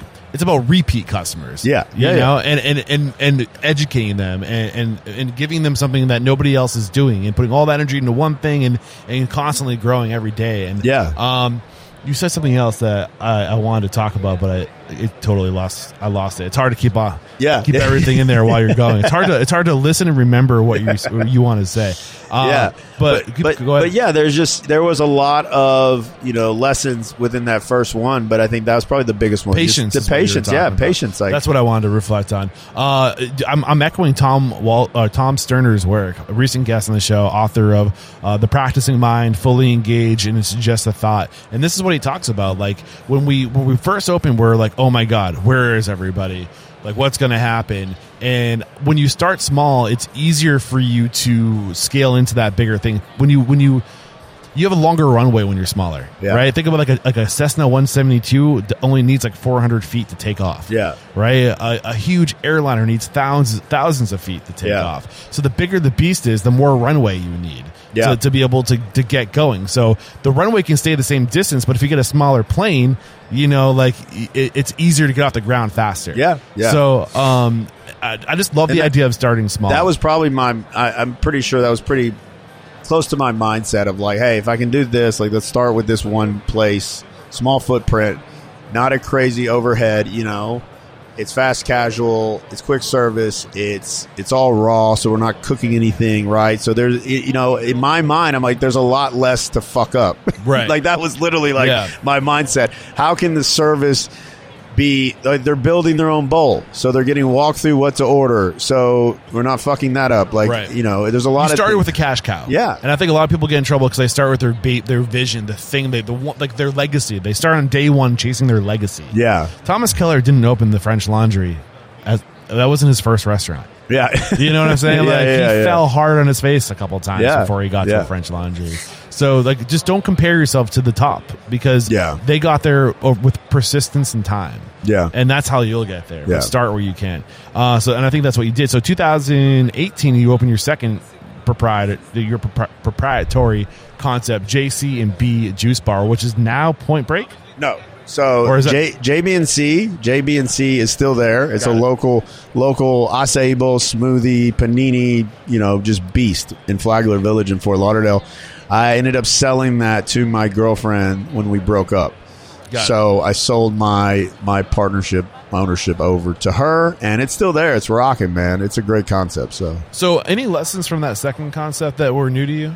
That place, yeah, I'll tell you, I learned a lot when when I opened J B and C, and I think one thing that I learned was like get creative with your build out. You know, there's ways to do it cheaper. There's always a way to do it cheaper. So with Poke House, we spent a good amount of money on the build out. We did, you know, we, we dumped some money into that place, and which is fine. But I think for a single owner, I was like, I need to get better at that. Yeah. I need to get clever. I need to, I need to not, I'm not S B E, right? I'm not a billionaire. I'm not Sam Nazarian. So for me, it's like, how do we get creative? So that place taught me and showed me that we could build a place out and actually do it for cheap. And I think, like, no bullshit, if I remember correctly, my math, I think we opened that, that juice bar for seventy-five thousand dollars. What were some of the creative seventy-five thousand dollars. Things like, show me where you got creative. What were the creative things you did? What, like, where where did you choose to put your money, and where would you not? Where were you not willing to put your money? I think... I think any, like, because I design all my own spaces too. I don't know if you knew that. So for me, I can look at a space and tell you what is impactful that we're going to spend money on and what's not impactful that the customer is just going to look through. So there's certain like vision points and angles where you're like, hey, if we do this bar, this is going to be the centerpiece. This type of bar, this color, this is what we're going to do. This chandelier, these chandeliers back here don't really matter. Make them cheaper. Find a better option. There's different elements. Flooring's a big deal for me that I've learned that is not that big of a deal. It's a big deal for me, or used to be, and no one gives a shit. Yeah. Uh, we had Stephanie Robson do a uh, business a business planning workshop. Uh, she was a professor for restaurant design, interior, and uh, uh-huh. kitchens uh, for Cornell University. She came. She did like this whole workshop. Nice. It was awesome. Uh, but she talked about the the big areas, plates, tables, chairs, if you can get them used. Yeah. Like, and the other thing that people, she said restaurateurs spend way too much money on is the shelving. Uh, like shelving should be cheap. Yeah. Don't go out and buy brand new shelves when you can, like that stuff is yeah, abundant yeah, or yeah. you can just, you can get creative with that stuff. Yeah. You can go get lumber and build shelves. Yeah. Like, so what we did there at J B and C, we, we did that. We got creative. You know, we have a couple of staple pieces that we like got made this custom huge table in the middle. We had a custom made. Uh, from a local vendor. It was really cool. And we bought old church pews out of this out of this old church that they were tearing down. It's out there. Yeah. They- and we got them and we whitewashed them, painted them white. And that was a majority of the seating at J B and C. And it worked. And we got we got little like, um, um, I don't know, we did we did like custom cushions on top or whatever. But, but yeah, it, they're comfortable, you know. So that was something that we did. And it just kind of opened my eyes to like, get more creative in your approach when you're designing these places and you're spending the money. Also, like, who else is going to have your church pew chairs? yeah, no, like super unique. Yeah, yeah exactly. Yeah, yeah. Like when you take the time to the, to like to uh, almost forage, yeah. you know, scavenger hunt for these things, it becomes fun. There's a story behind it. People yeah. love stories. Like, hey, this bench you're sitting on right now is actually like, like. Yeah, like church pews, like for sure. That's kind of fun and like fun to know. I don't well, we know. do that a lot. Like at No Man's Land, I had this thing where like I wanted to just have like antique silverware, right? Not like expensive antique silverware, but I wanted it to look old and I wanted it to look like used. And so what I did was like I said, "Fuck it!" I just literally uh, went on Etsy and I bought used silverware that that was like from the eighties, seventies, like different eras. And it all looked a certain way, and it, it we still have it today. So there's not a damn fork in that place that matches, but they're all fucking cool. But who really cares? no, you know, like all the shit that we spend so much money for traditionally on fine dining, like the white tablecloths, the the you know, one hundred dollars a, a plate. You yeah, know what I'm saying? Yeah. Like, I'm a big component of all that. Like, kind of like, like at Yamas, we have fifteen different chairs, dude. Right? They're, they all look this like similar style, yeah. but they're all different. Right. And it's great because if you need to buy new chairs and you're out of stock of the ones that you had, it's fine. No, no one's, one's going to notice the new yeah, one that looks completely different. So right. there's little things like that that we've been doing a little bit more. Same thing with glassware. We try as long as the ounces are the same and like the highball, which normally they are. I'm cool with having a couple different. Co- types of highball glasses. Like it doesn't all have to look the same. I think it's more, it gives it more character, you know? Yeah, I, I agree. Um, so any other lessons from this concept before moving on to... No, I think that's probably it, which so, was probably one of the most important ones that I learned. What? Just just that, that be, being a little bit more mindful and creative when it comes to budgets when you're building on a space. Right. You know? Yeah, for sure. So um, Dalmar, or Dalmar. Dalmar. Dalmar, yeah. Thank you. Yeah. The Dalmar was a hotel that I got contracted to open. Food, all the food and beverage outlets. This is two thousand nineteen. Yeah. So I did that project. I got contracted out. So I was that opening team. So I owned Poke House. I owned J B and C. And then I did this like on top of that. So I worked on that project for over a year. And it was a beast, man. Five F and B outlets in one hotel, four hundred rooms. Um, very cool. Very beautiful hotel by Jake Warzak, the Warzak family. Um, but yeah, great spots. I actually ended up... Ended up working with the roof. We did the rooftop with some partners that own Death and Co. in New York. So I was able to work with them to open a project called Sparrow on the Roof, cocktail bar with them. So it was super cool. Got to know them really well. Great, great people. So was this your first like a like for what? What's the word I'm looking for? Contract or for what's the word for a wave? I can't remember the word. I'm. You know what I'm trying to say? I'm going to stop. I, don't, I always try to say the words I know it's on the tip of my tongue, but I still try. I'm like, maybe if I just try to say it, it will come out. Your first entry into management deals. Yeah, it was similar. I mean, this was a, a, a straight-up contract saying, hey, this is what you're getting hired to do. We need your expertise. This is what you've done over and over again. So come in, do that. So I was an independent contractor. I came in. I hired all the staff, trained them, did the manual, like did the whole thing. So... Um, got it up and running, and then my contract was up. And do you like management? I know you, we talked about partners, and what, that's what you're doing now, but is there anything you don't like about management deals that you steer away from doing that now? The contracting deals I don't do because now I just own too much stuff. Like I've got, I, my hands are too full, and I'd obviously need to work on the stuff that I own rather than the stuff that some company's willing to pay me X amount of money to do it, right? But you still don't, but you still are like, if if you... lost everything today for whatever reason, yeah, you would still be open to management deals. Yeah, look, that's the beauty. I even tell, you know, when when people tell me or want their want my advice about whether they should leave and start their own company and go out on their own, I'm like, in hospitality, I'm like, look, man, I could lose everything tomorrow and I could go get a job as a general manager of an Outback Steakhouse.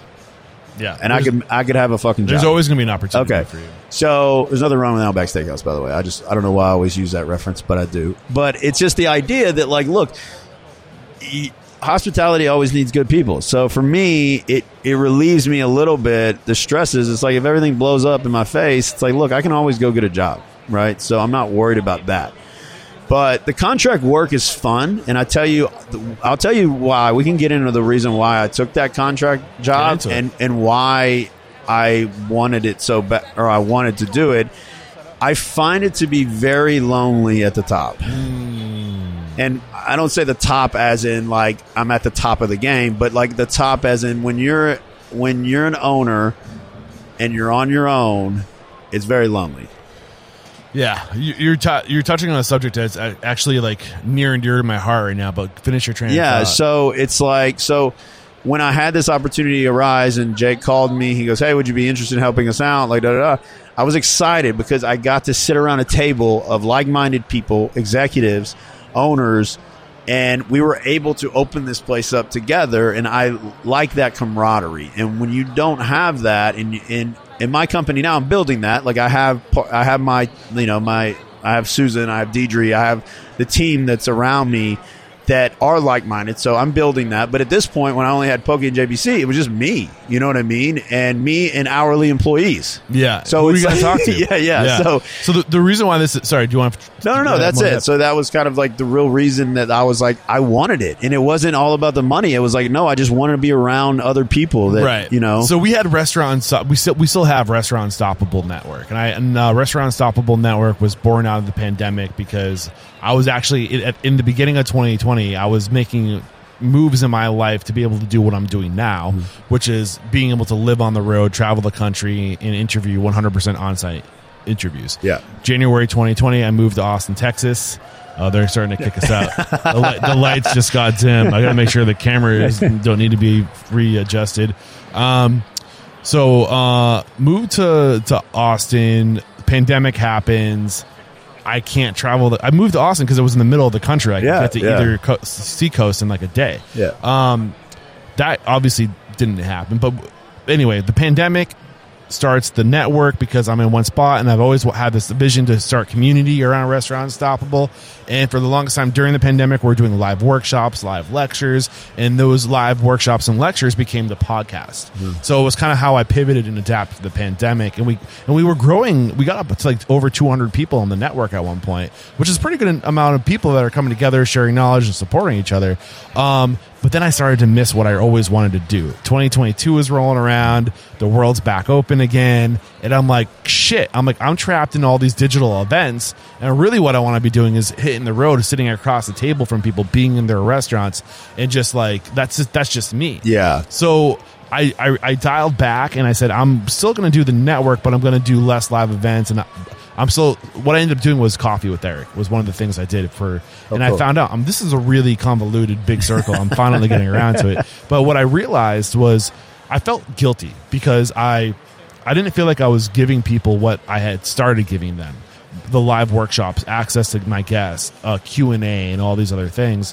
Uh, but somebody said something to me like, I, I love the coffee with Eric because I, I'm lo- it's lonely at the top and it's great to be able to have a place and go and just talk. Yeah. Just yeah. just say what's what I'm feeling and have a group of people receiving what I'm saying and understanding and offering perspective and yeah. speaking my language. And there's so much value in that. Uh, and I didn't realize it until I was I was on a phone call with Kyle and Sarah, who's another restaurant business podcaster, uh, Closed Mondays. I don't know if you're familiar no, with this podcast. Sure. He's doing yeah. a great job.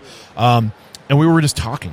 Yeah, and like we were just like we're like it was like a week before coming out to the pan, the, to the the show here in, in Chicago.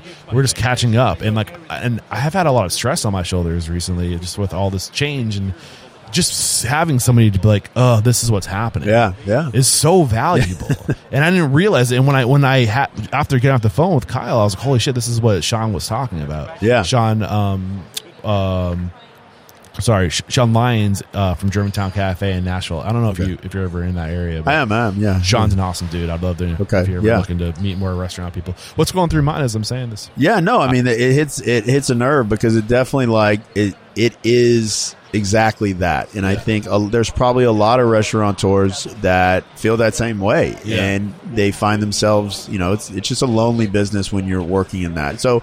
I mean, we've. I've been trying to, you know, find ways around it. You know, hiring people, bringing on people with a, with within my company that speak my language, talk to me, and also like what we try to do is I have a couple buddies that own restaurant groups, and and I just try to talk to them more. You know what I mean? Not as not as in a mentor aspect, but just as more like a buddy, a friend. You know what I mean? Because it's like we we wake up every day. This is all I work on. I.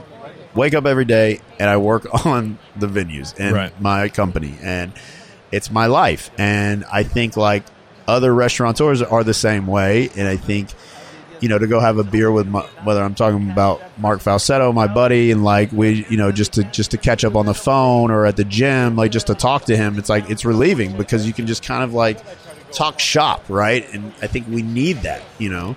Yeah, for sure. So, I mean, if, if you guys, if this is something, if you're, if you're like shaking your head, yeah, I need this. I want people to talk to. Uh, the network's coming back in June. Yeah, uh, awesome. We we uh, we found a community manager, and that's that's really like what that I think that needed. So, if you're listening to this and this sounds familiar, like come check out the network. Reach out to me if you want to scope it out first. I'll, I'm happy to get you guys in there with a like a trial run. But uh, it is just it's it's there's a lot of value in just talking to people. Well, just listening to you, like listening to your podcast. There's a couple other that I listen to. Um, And they they always put me in a good mood because you're hearing other people's stories. Yeah. Like it's it's it's you're helpful. Not alone. Yeah, yeah. And I think that's what it is. And I think that's with any entrepreneurial, you know, mindset. It's it's tough. You yeah, know? yeah. I'm not gonna lie. When when um when we first connected, I was working with your publicist, uh-huh. and she was talking for you. She said, you know, uh, Memphis is a huge fan of the show, and I was like, blah blah. blah. Okay, he's probably never listened to it, and I, I'm surprised, you know, and I'm flattered that you. Yeah, are man, sure. Show, man. Thank yeah, you I, I've listened to some great ones that that I. It's crazy because I feel like you you get some great guests that.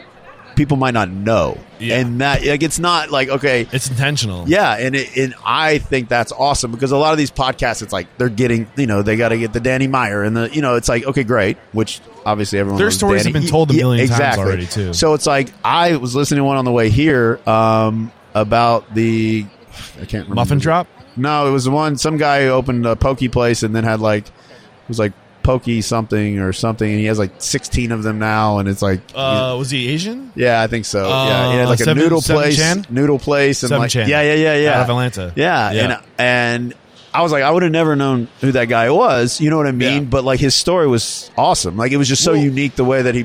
built the company and the and how fast it's grown. I, I like, started noticing that every podcast that existed in the restaurant space had the same exact guests, uh, uh, and I was like, "Huh, that seems like the, the you know the media is steering like not my, like media like restaurant yeah. podcast media, but the the bigger like publicists that have the connections, yeah, yeah, of are, course, are yeah, steering yeah, yeah, for the sure, ship." For and sure. I was like, "So I, I take very few like publicist yeah. outreach unless I I look into it. I'm like, oh." Yeah, so it's super like, cool. I think the w- the way that you're doing this is is awesome. That's why I have you, my guests call people out. You get that's, a good you get a good insight on on other people that you might not know unless you lived in Atlanta. Unless you you know what well, I mean. You don't know. Here's the other thing. No disrespect to Danny Meyer. Yeah, he's accomplished amazing yeah, yeah, yeah. things. But opening a restaurant in twenty twenty-three isn't the same as opening a restaurant in nineteen ninety-six. Yeah, yeah, that's the true. game yeah. has changed yeah. so much. Yeah. So talking to somebody like Pinky Cole, yeah.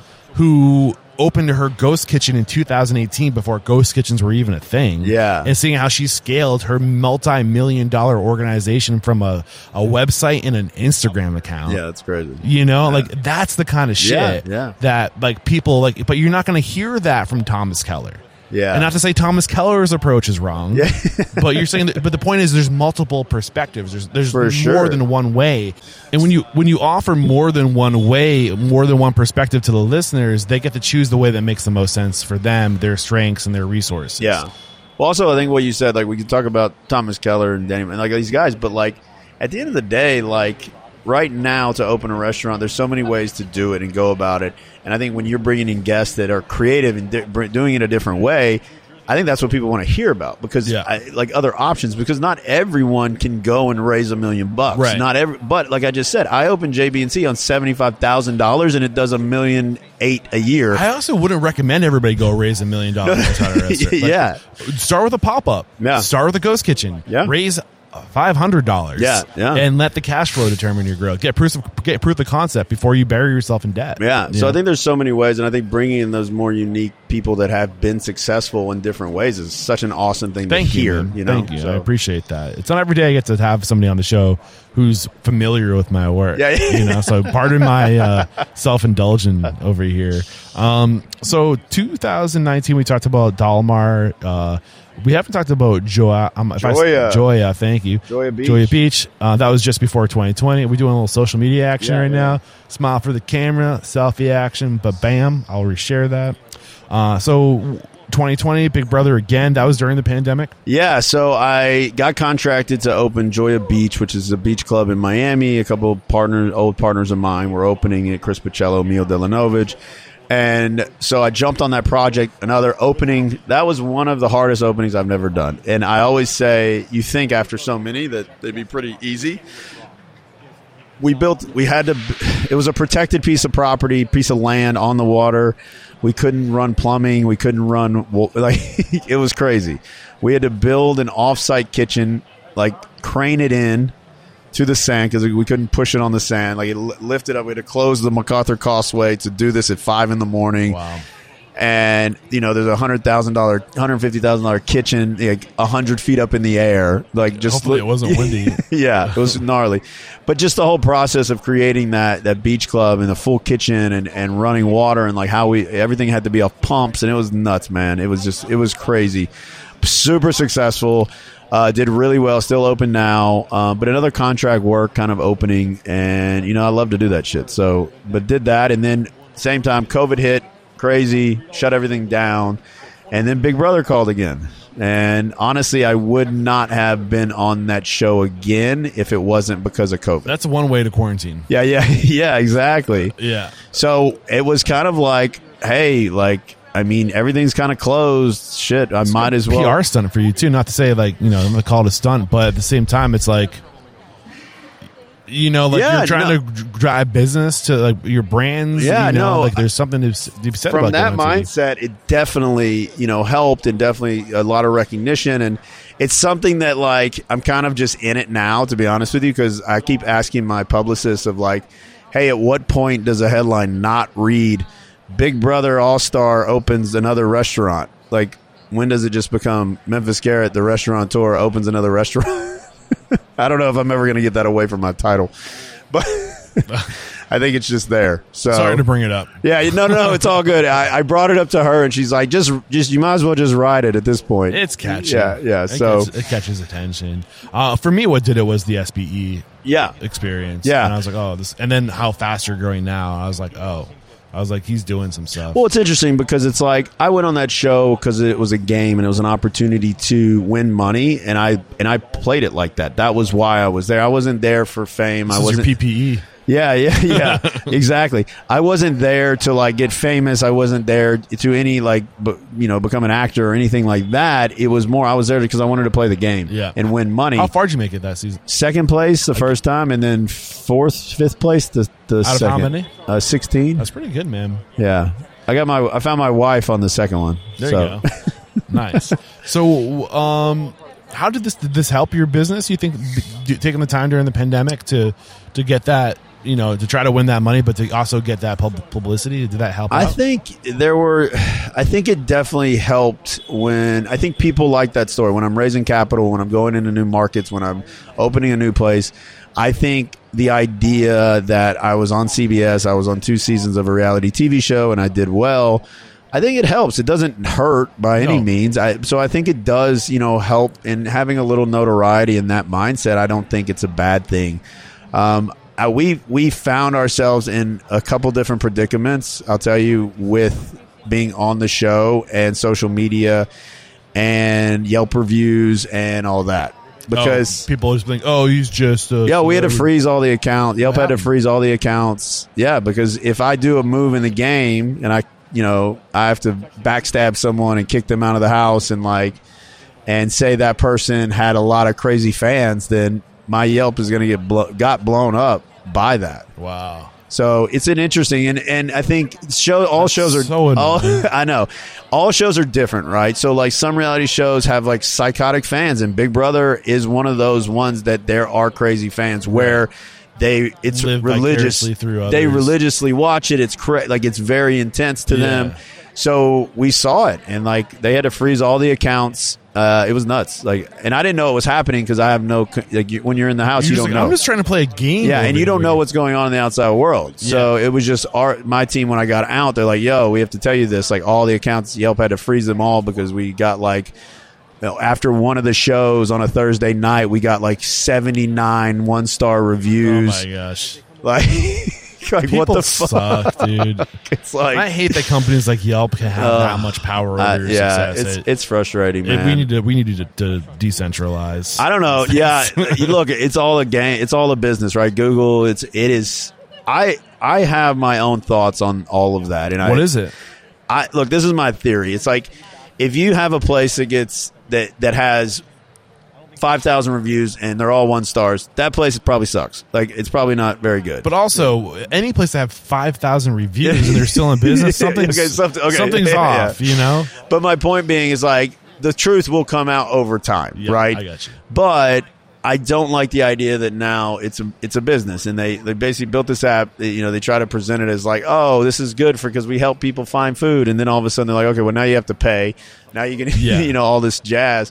I, and that's my theory, and I think I think it's gotten better, to be honest with you. I don't think people yeah. a, are on Yelp as much and Google as much and, and and reviewing as much. But I wake up every day and I get re- review alerts, and it I either start off my day very well or I start off my day pissed off. But I mean, that's also, that also right there is a testament to how unhealthy it is. Yeah, yeah. You know, yeah. It's just like, oh my gosh, like you wake up and the first thing you're reading is like, you suck. Yeah, yeah. Like, oh, come on, I yeah, just woke yeah. up. It kind of well, reminds me of that that uh, Taylor Swift song. Like, yeah. Which one? Oh, she has a song where it's just like like throwing shade. Oh, like okay. You gotta calm down. Blah, blah, blah. I don't know. Anyway, so yeah, it, it's tough, and and I give credit to like my chefs, like Gaston and Chef Austin and Shane, and like I look, chefs are they they, they cook and they plate it and they put it out there for everyone to fucking judge, and like that's crazy to me. Like, I mean, it really is. If right. you really look at the emotional like mindset yeah. of that, it's pretty gnarly. My, yeah. I mean, it's th- that's a lot. So I mean, my mindset on it is you got to be a part of those platforms, but ideally you shouldn't be the one posting. Any, I mean, yeah. some people will say, no, it needs to be real. It needs to come from the per- from the person. And I get that that hits harder, but at the same time, like you can't expect it to be everywhere. You can't expect yeah. to... You, you, and this is what I've learned. Like, it's the great game of business. If that's the game you want to play and you're good at that, yeah. then stay in your lane and do that.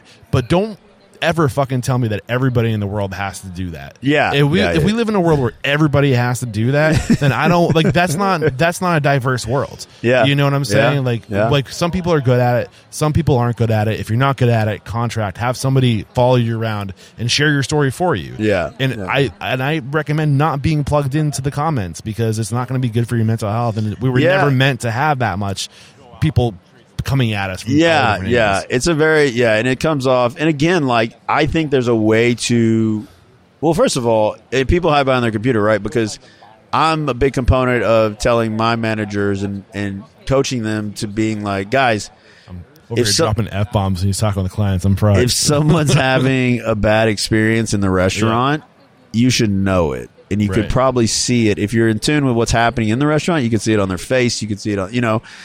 But weirdly, guests won't say anything. Yeah. But then they go home and then they say it, and it's like, what the hell does that help? Right. That doesn't help. Well, that's one of the reasons why I love Ovation. I don't, are you familiar with Ovation? Uh-huh. Uh, Zach Oates. So one of my past and current sponsors, and this I'm not saying this just because they're a sponsor, yeah. but it's a customer feedback, yeah. uh, and it just gives the customer an opportunity to give you feedback before they take that message home, yeah. and blow it up online. It's just it's like a, a way to get in front of it before. Yeah, like people, we do that with Seven Rooms too. So okay. we send the email as soon as they leave, so yeah. they do it. it so doesn't, it doesn't have to be Ovation. It can yeah, be yeah, yeah, yeah. But it, it, that's definitely helpful. But it's more or less like. I want them to say something to the manager. I want them to say, hey, this was undercooked. Like, here, let me make it better for you. We can't we can't we can't win over your you and win over your experience if you're not saying, hey, I'm not I'm not I'm not a, like liking this, yeah. or I'm not, the experience isn't as good as I want it to yeah, be. Yeah, yeah. And I think that just goes back into our society where we're going and how like no one wants to talk to anyone and everyone wants to just message it to everyone, and we're getting away from that one-on-one. And it's not even, I don't find it confrontational. If so, if I'm at the restaurant, yeah. someone's like, hey, like this drink, I'm like, oh, let me get you another one, man. I got you. Like, right. let, like what the fuck? It's fine. Like yeah. I'm not, I'm not yeah. pissed, annoyed. Like, you don't like it. You're paying yeah, money for it. It's you all good. Like, it. like yeah. So it's almost like the tone and the way that we go about that should never be like, oh, this person's upset. No, let's make it let's make it right, and let's right. do it with a smile and make, you know, I always find those a bad experience or something happening to one of our guests is the opportunity to build a friendship and create a, a, a impactful moment. If you don't have some mess up, and I'll tell you the story of how this kind of came about. I used to run nightclubs in L A, and you know, things would happen in a nightclub a lot, you know, whether it be fighting or this or, you know, crazy shit, you know. And I had to kick this guy out one night, and he was just being an asshole. He, like, pushed somebody or whatever. He ended up being one of our best clients and one of my good friends. And it wasn't a matter of, you know, he was in the wrong, but, like, we had to go a certain way. And he's, like, we're, like, screaming at each other about yeah. dumb shit outside.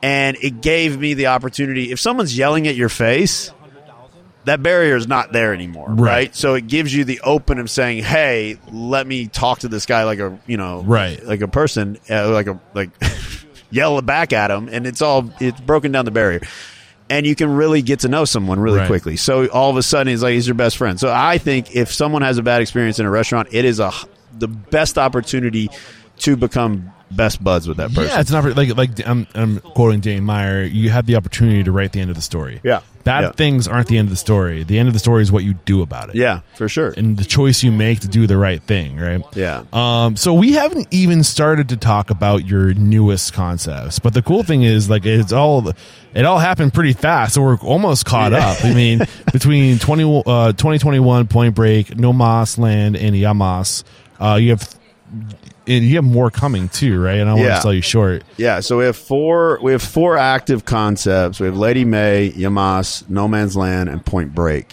Lady May is the newest. Lady May is the newest, yeah. Got it, got and then it. we have different versions of all those. We're doing a No Man's Land in Miami in the hotel. So pool, terrace, uh, lobby bar, and then we're doing No Man's Land in Memphis, Tennessee, same pool, lobby, um, beer garden actually there. And um and then we're doing Yamas West Palm Beach right now, almost done. Um, and what else do we have?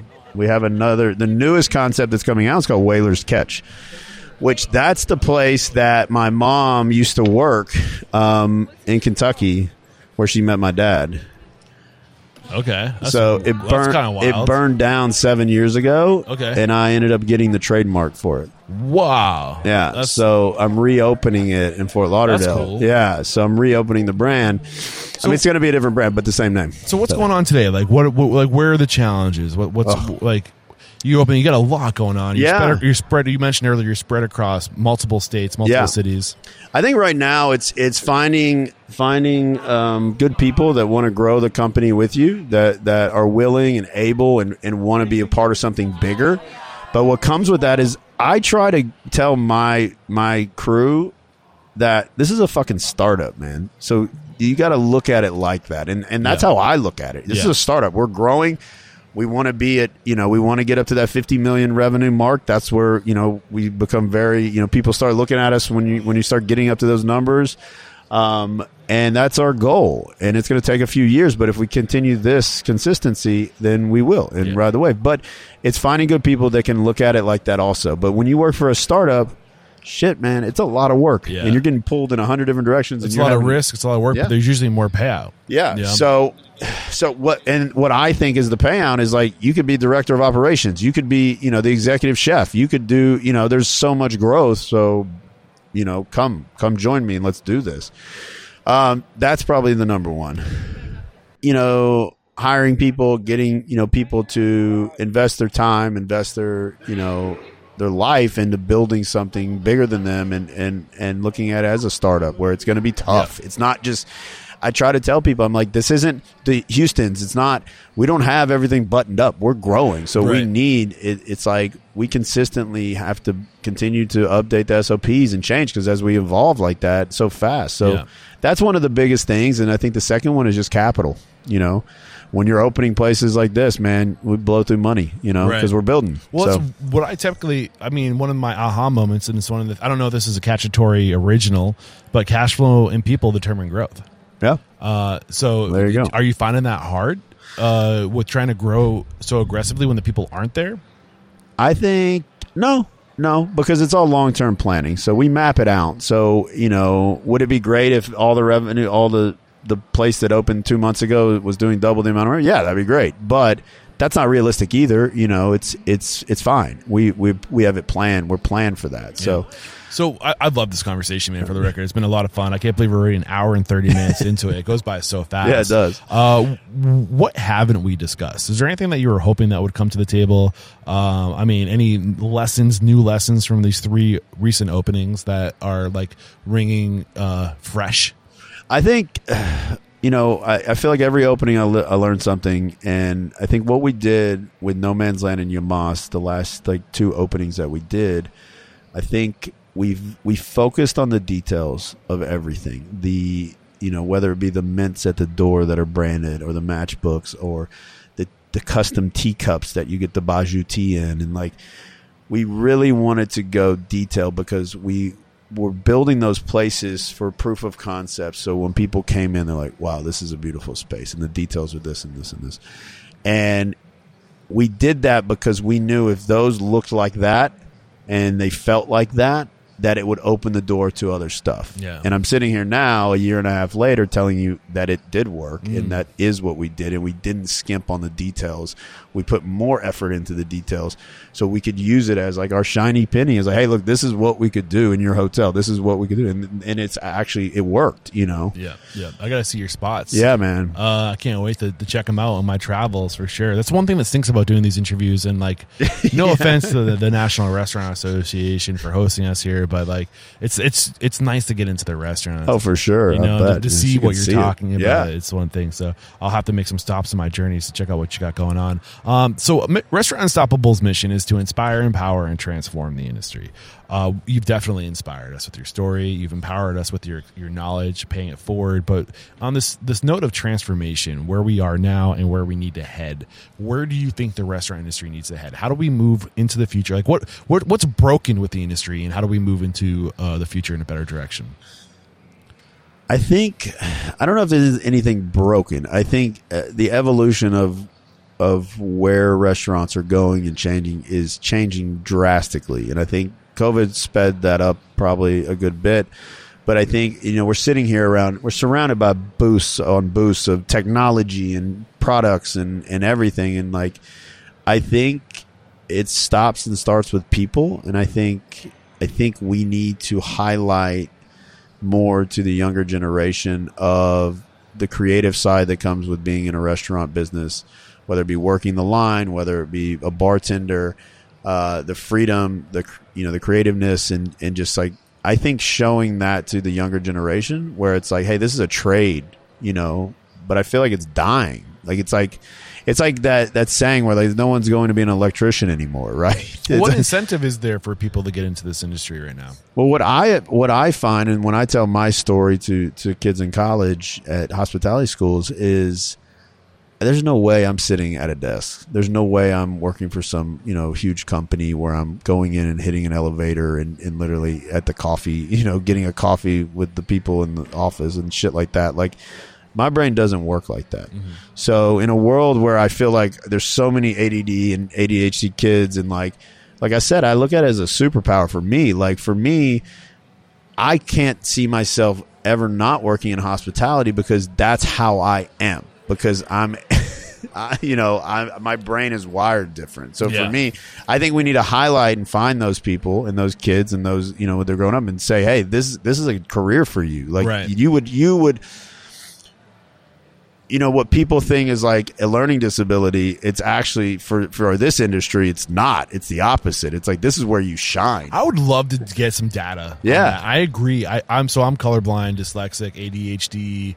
Uh, and I've noticed that I, I talk to a lot of people who are a lot like me, yeah. you know, as, as successful restaurateurs. Yeah. And I think that I would love to see if there's any correlation to support this idea of uh, like people who tend to be less book smart, yeah, or yeah. you know, like the like you think of kids that do well in school tend to be the technicians and the managers, yeah, you know, and then the entrepreneurs are the kids that are like, is it recess yet? Yeah, yeah, yeah. Like yeah, I'm yeah. ready. To, like, is it lunchtime? Like, let's socialize. Look, there's something to that, and I think if we can uh, highlight it and identify it, and and be able to push those kids into a field that make makes.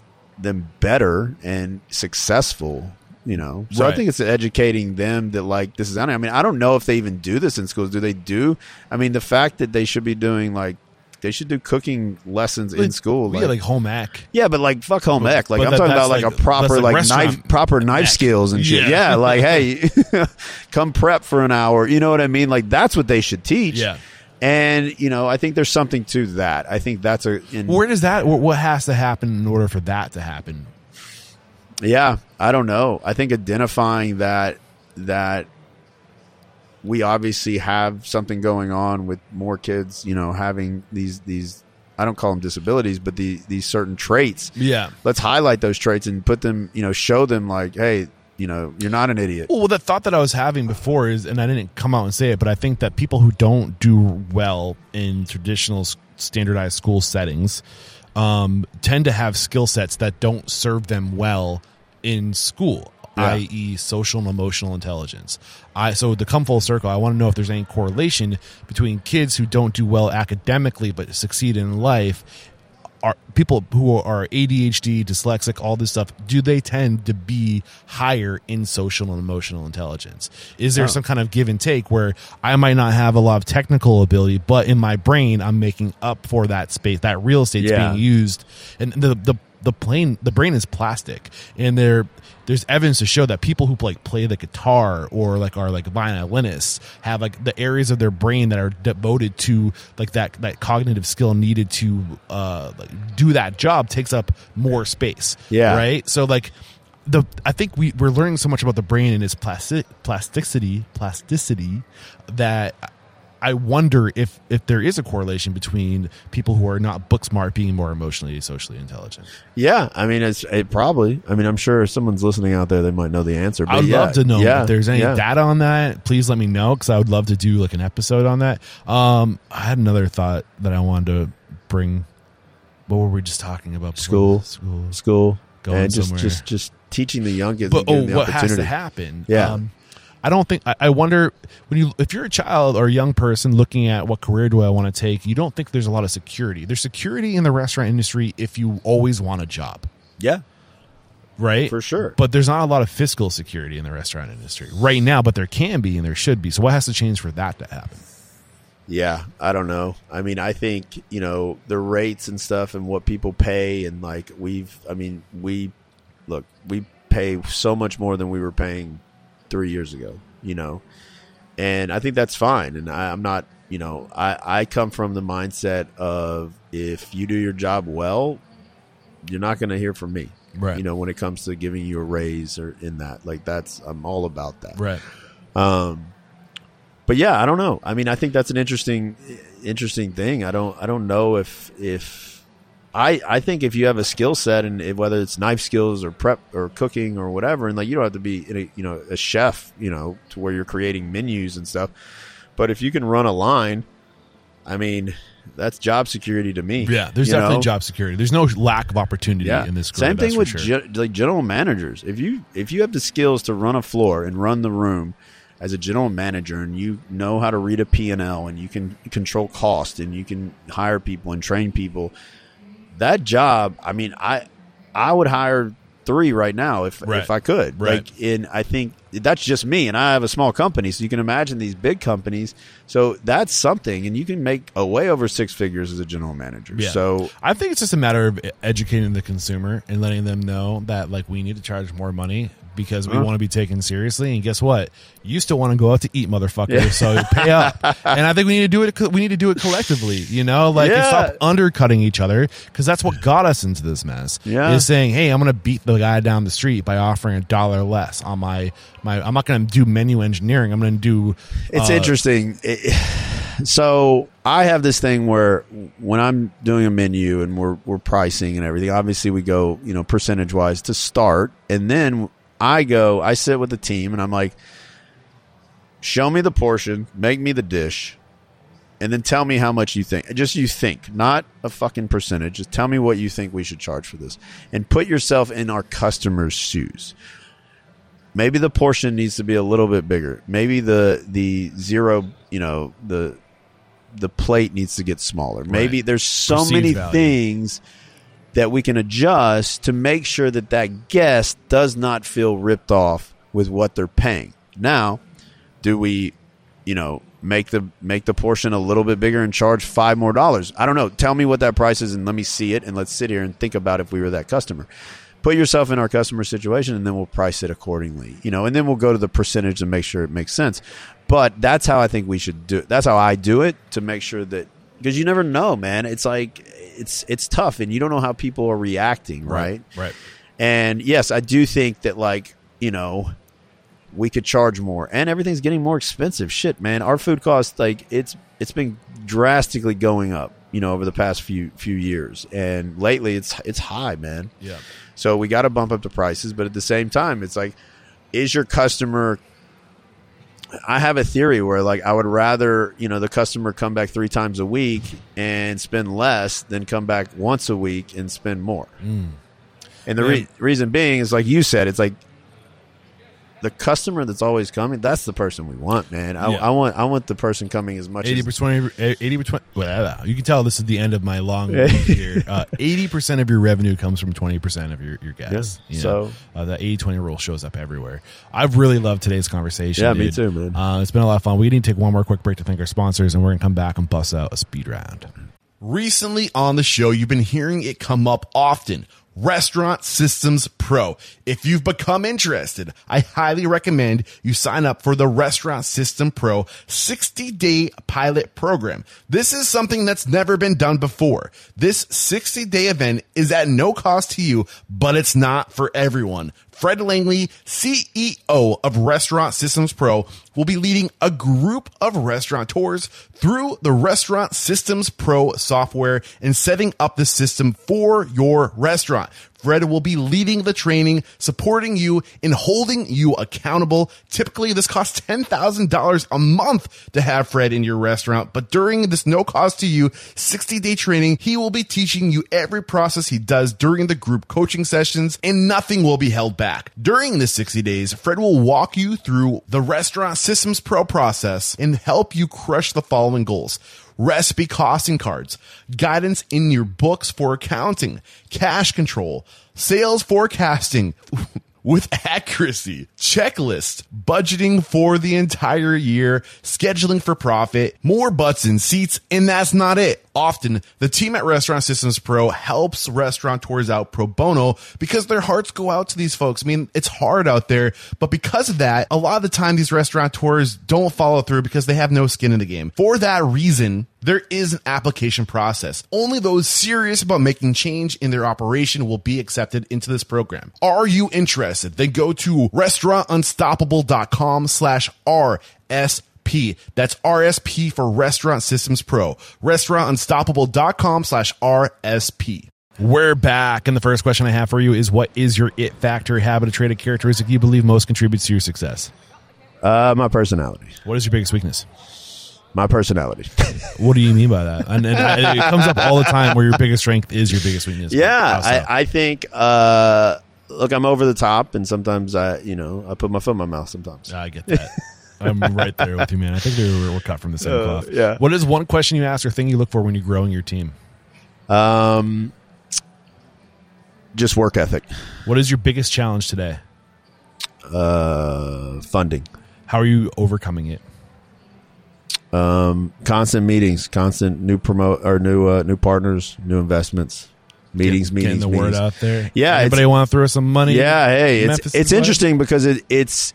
The more like the more people I ask and the more people I get, it's an opportunity for people. I'm growing this company exponentially, and and that's something that like I don't like to raise capital. No. I'm weirdly good at it. But spending money's fun, making it. I'm weirdly good at raising capital, but I don't like to. It's not like one of my like way. like things that I enjoy. Yeah, you know? yeah, so. I hear you. Uh, what is one code of conduct or behavior you teach your team? A, a way to be, a way to act, a core value. Um, one of our core, I think it's uh, uniqueness. So for me, it's like I don't like scripts. So I want people to be them. I I don't hire. I hire off personality, and we can teach the rest because you can't teach someone a personality. I love it. I tried. What is one uncommon standard of service you teach your team? Something that's common within the four walls of your establishments, but not common throughout the hospitality industry. Mm, that's a good one. Um, I think something that we do is we break down that barrier of customer and employer. So I always tell our crew, like our servers, our bartenders, I go, my goal for you is to, I want you to, our customers to become your friends. Mm, I like that. What is one book that's a must read to make us a better pers- person or restaurant owner? Well, I think, I mean, we talked about them earlier, so I think Setting the Table is yeah. obviously. Yeah. I usually, sometimes I say, I've read, I you got to pick, I, for a while I didn't let people use that, but really? Like another one, because it was oh. always everyone's go-to. Well, I, I've read it so many times yeah. because it's one of those, it, like, it, it, it re- you know what I do? Fuck the books, because I, I, I don't read. Like, I mean, I, I listen. So, yeah. um, audiobooks. audiobooks. But I'll tell you, I have a weird thing that I do. Before I open every restaurant, I watch three movies. Same movies? Yeah. What are they? Uh, Burnt, Chef, and... I think what's it called? The restaurant three hundred feet, the restaurant three hundred feet away, or three hundred steps or something. It's the one about the, the French countryside, okay. Michelin star restaurant, yeah. and then the Indian family that moves in next cross, door. Yeah, cross, the cross, cross, yeah, yeah, I forgot yeah, was yeah. That is a good movie. So I watch those three movies every time I'm opening a new restaurant. And what are you trying to do?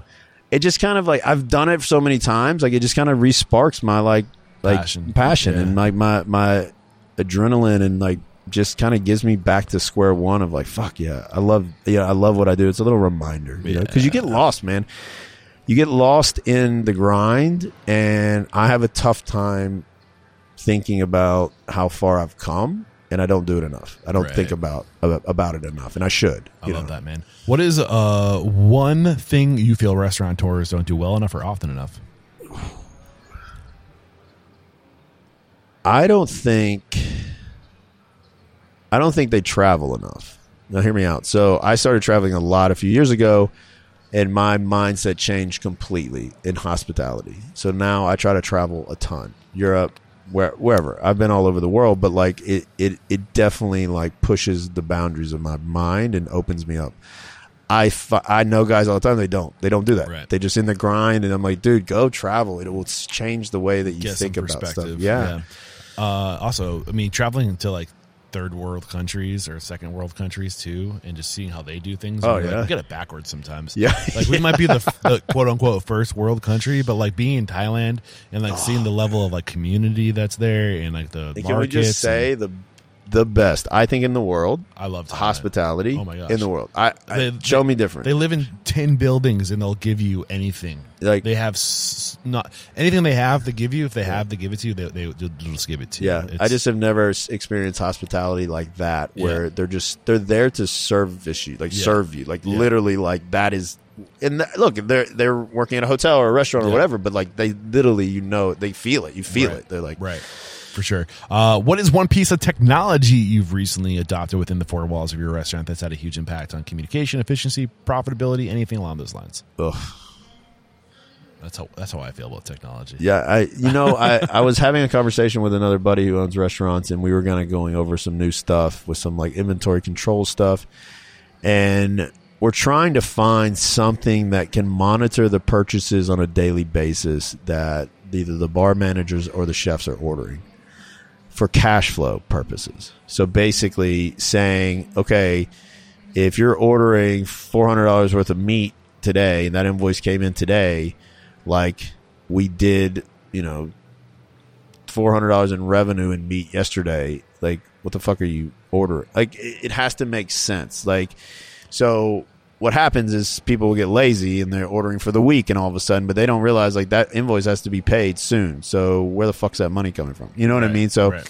so we were just talking about the, like kind of like how that cash flow, I'm, I'm probably talking about that. I'm sure there's something here that as we walk around this, this convention, Restaurant Systems Pro, yeah, yeah, yeah, yeah, like looking around. Yeah.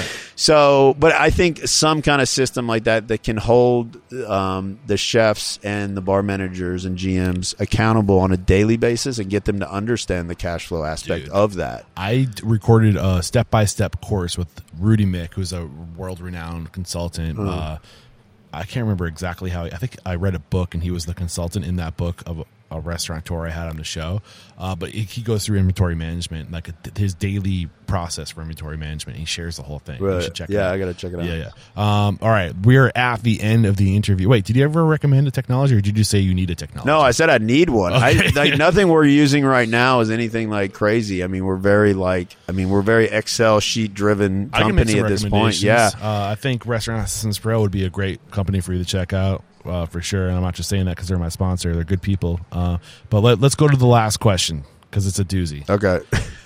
If you got the news, you'd be leaving this world tomorrow.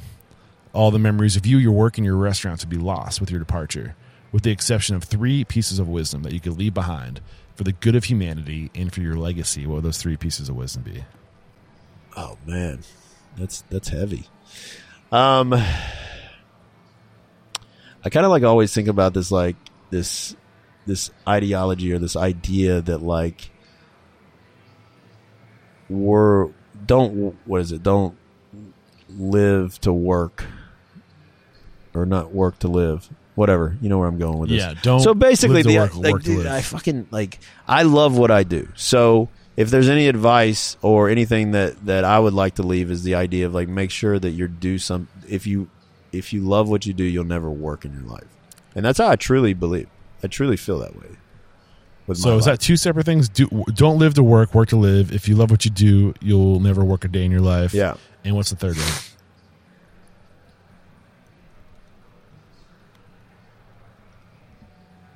Drink the drink, eat the food. Drink the drink, eat the food. I've loved today's conversation, my man. Thank you so much. And um, we find the majority of our guests, this is really what I want to be Restaurant Unstoppable's uh, North Star. Uh, who do you respect and admire in the industry? If there's somebody I got as a guest on the show, somebody you think I need to talk to who has perspective, who has knowledge, who can empower our listeners, who is that person for you? Ooh. There is a guy that taught me P and L's and finance. His name's Afshin, and he was the C F O. I can send you his info, but he was the C F O of S B E for a really long time. And when I came and started working with the company and started having to deliver P and L's and actually review them and, and, and deliver them to the board and stuff like that, like, I didn't know shit, man. Yeah. I didn't know shit. And when it came to that kind of stuff, and he took me under his wing and he literally sat with me and taught me how to read a P and L, what to look for. And yeah, I mean, I still talk to him to this day and like, yeah. he, he's so smart and you know, he, uh, yeah, that was just something. Where's he that, based? Uh, Los Angeles. Ashton, look out. I'm coming. Is that right? Is that Ashton? Afshin. Afshin, look out. I'm coming after you. I'd love to have you on the show. And you said he was the C F O of S B E. Yeah, yeah. I'd love to get you on the show. And uh, if you enjoyed today's episode, today's episode is one hundred and, sorry, one oh six, one thousand six. Whoa. Head over to restaurantunstoppable.com slash 1006. We'll have a summary of today's discussion over there as well as how to connect with Memphis. Memphis, what is your contact information if people want to connect? Maybe they're looking to come join your team. Oh, yeah. Look, I mean, my uh, easiest way is social media, Memphis Garrett, across the board on I G, Twitter, Facebook, and you can just email me, Memphis at Garrett. G A R R E T T H G dot com. Awesome. And uh, just thank you again for taking an interest you, in the man. show, it's my awesome, friend, dude. and, and awesome. making the, making it up here to Chicago to join me for this this interview. Uh, there is no questioning, my friend. You are unstoppable. Awesome. There's another episode wrapped up here at Restaurant Unstoppable. Special thanks to our guest today, Memphis Garrett, for coming on, getting vulnerable, sharing your story, and empowering the industry. It was great to have you. And I also want to say special thanks to the National Restaurant Association for hosting us this year at the show, letting us record, and to Restaurant Systems Pro for letting us use your booth to record these interviews. Awesome stuff. So if you're enjoying this podcast, as we eclipse a thousand episodes, uh, you know, we're evolving, we're getting more serious, we're getting more intentional, and Uh, really, as we go into the future, the podcast is the leading edge. We're out there doing the, the research, turning over rocks, looking for clues, and then we're going to be unpackaging these clues and these things, these artifacts uh, at Restaurant Unstoppable Network. And uh, some of the things we're going to be focusing on straight out of the gates is the foundational stuff for you and for your business. Behind every great restaurant's a great person. The journey starts with you. So we're going to be talking about things like mindfulness, like becoming a better listener, and habit, uh, and understanding these things so you can develop these habits and you can live intentionally as you go forward. We're also going to be talking about the foundational things for your business, the things that you should set up before you ever open, like having some type of process for communication and moving information and energy around your business. That's I E E O S, the entrepreneurial operating system. You need systems in place from day one.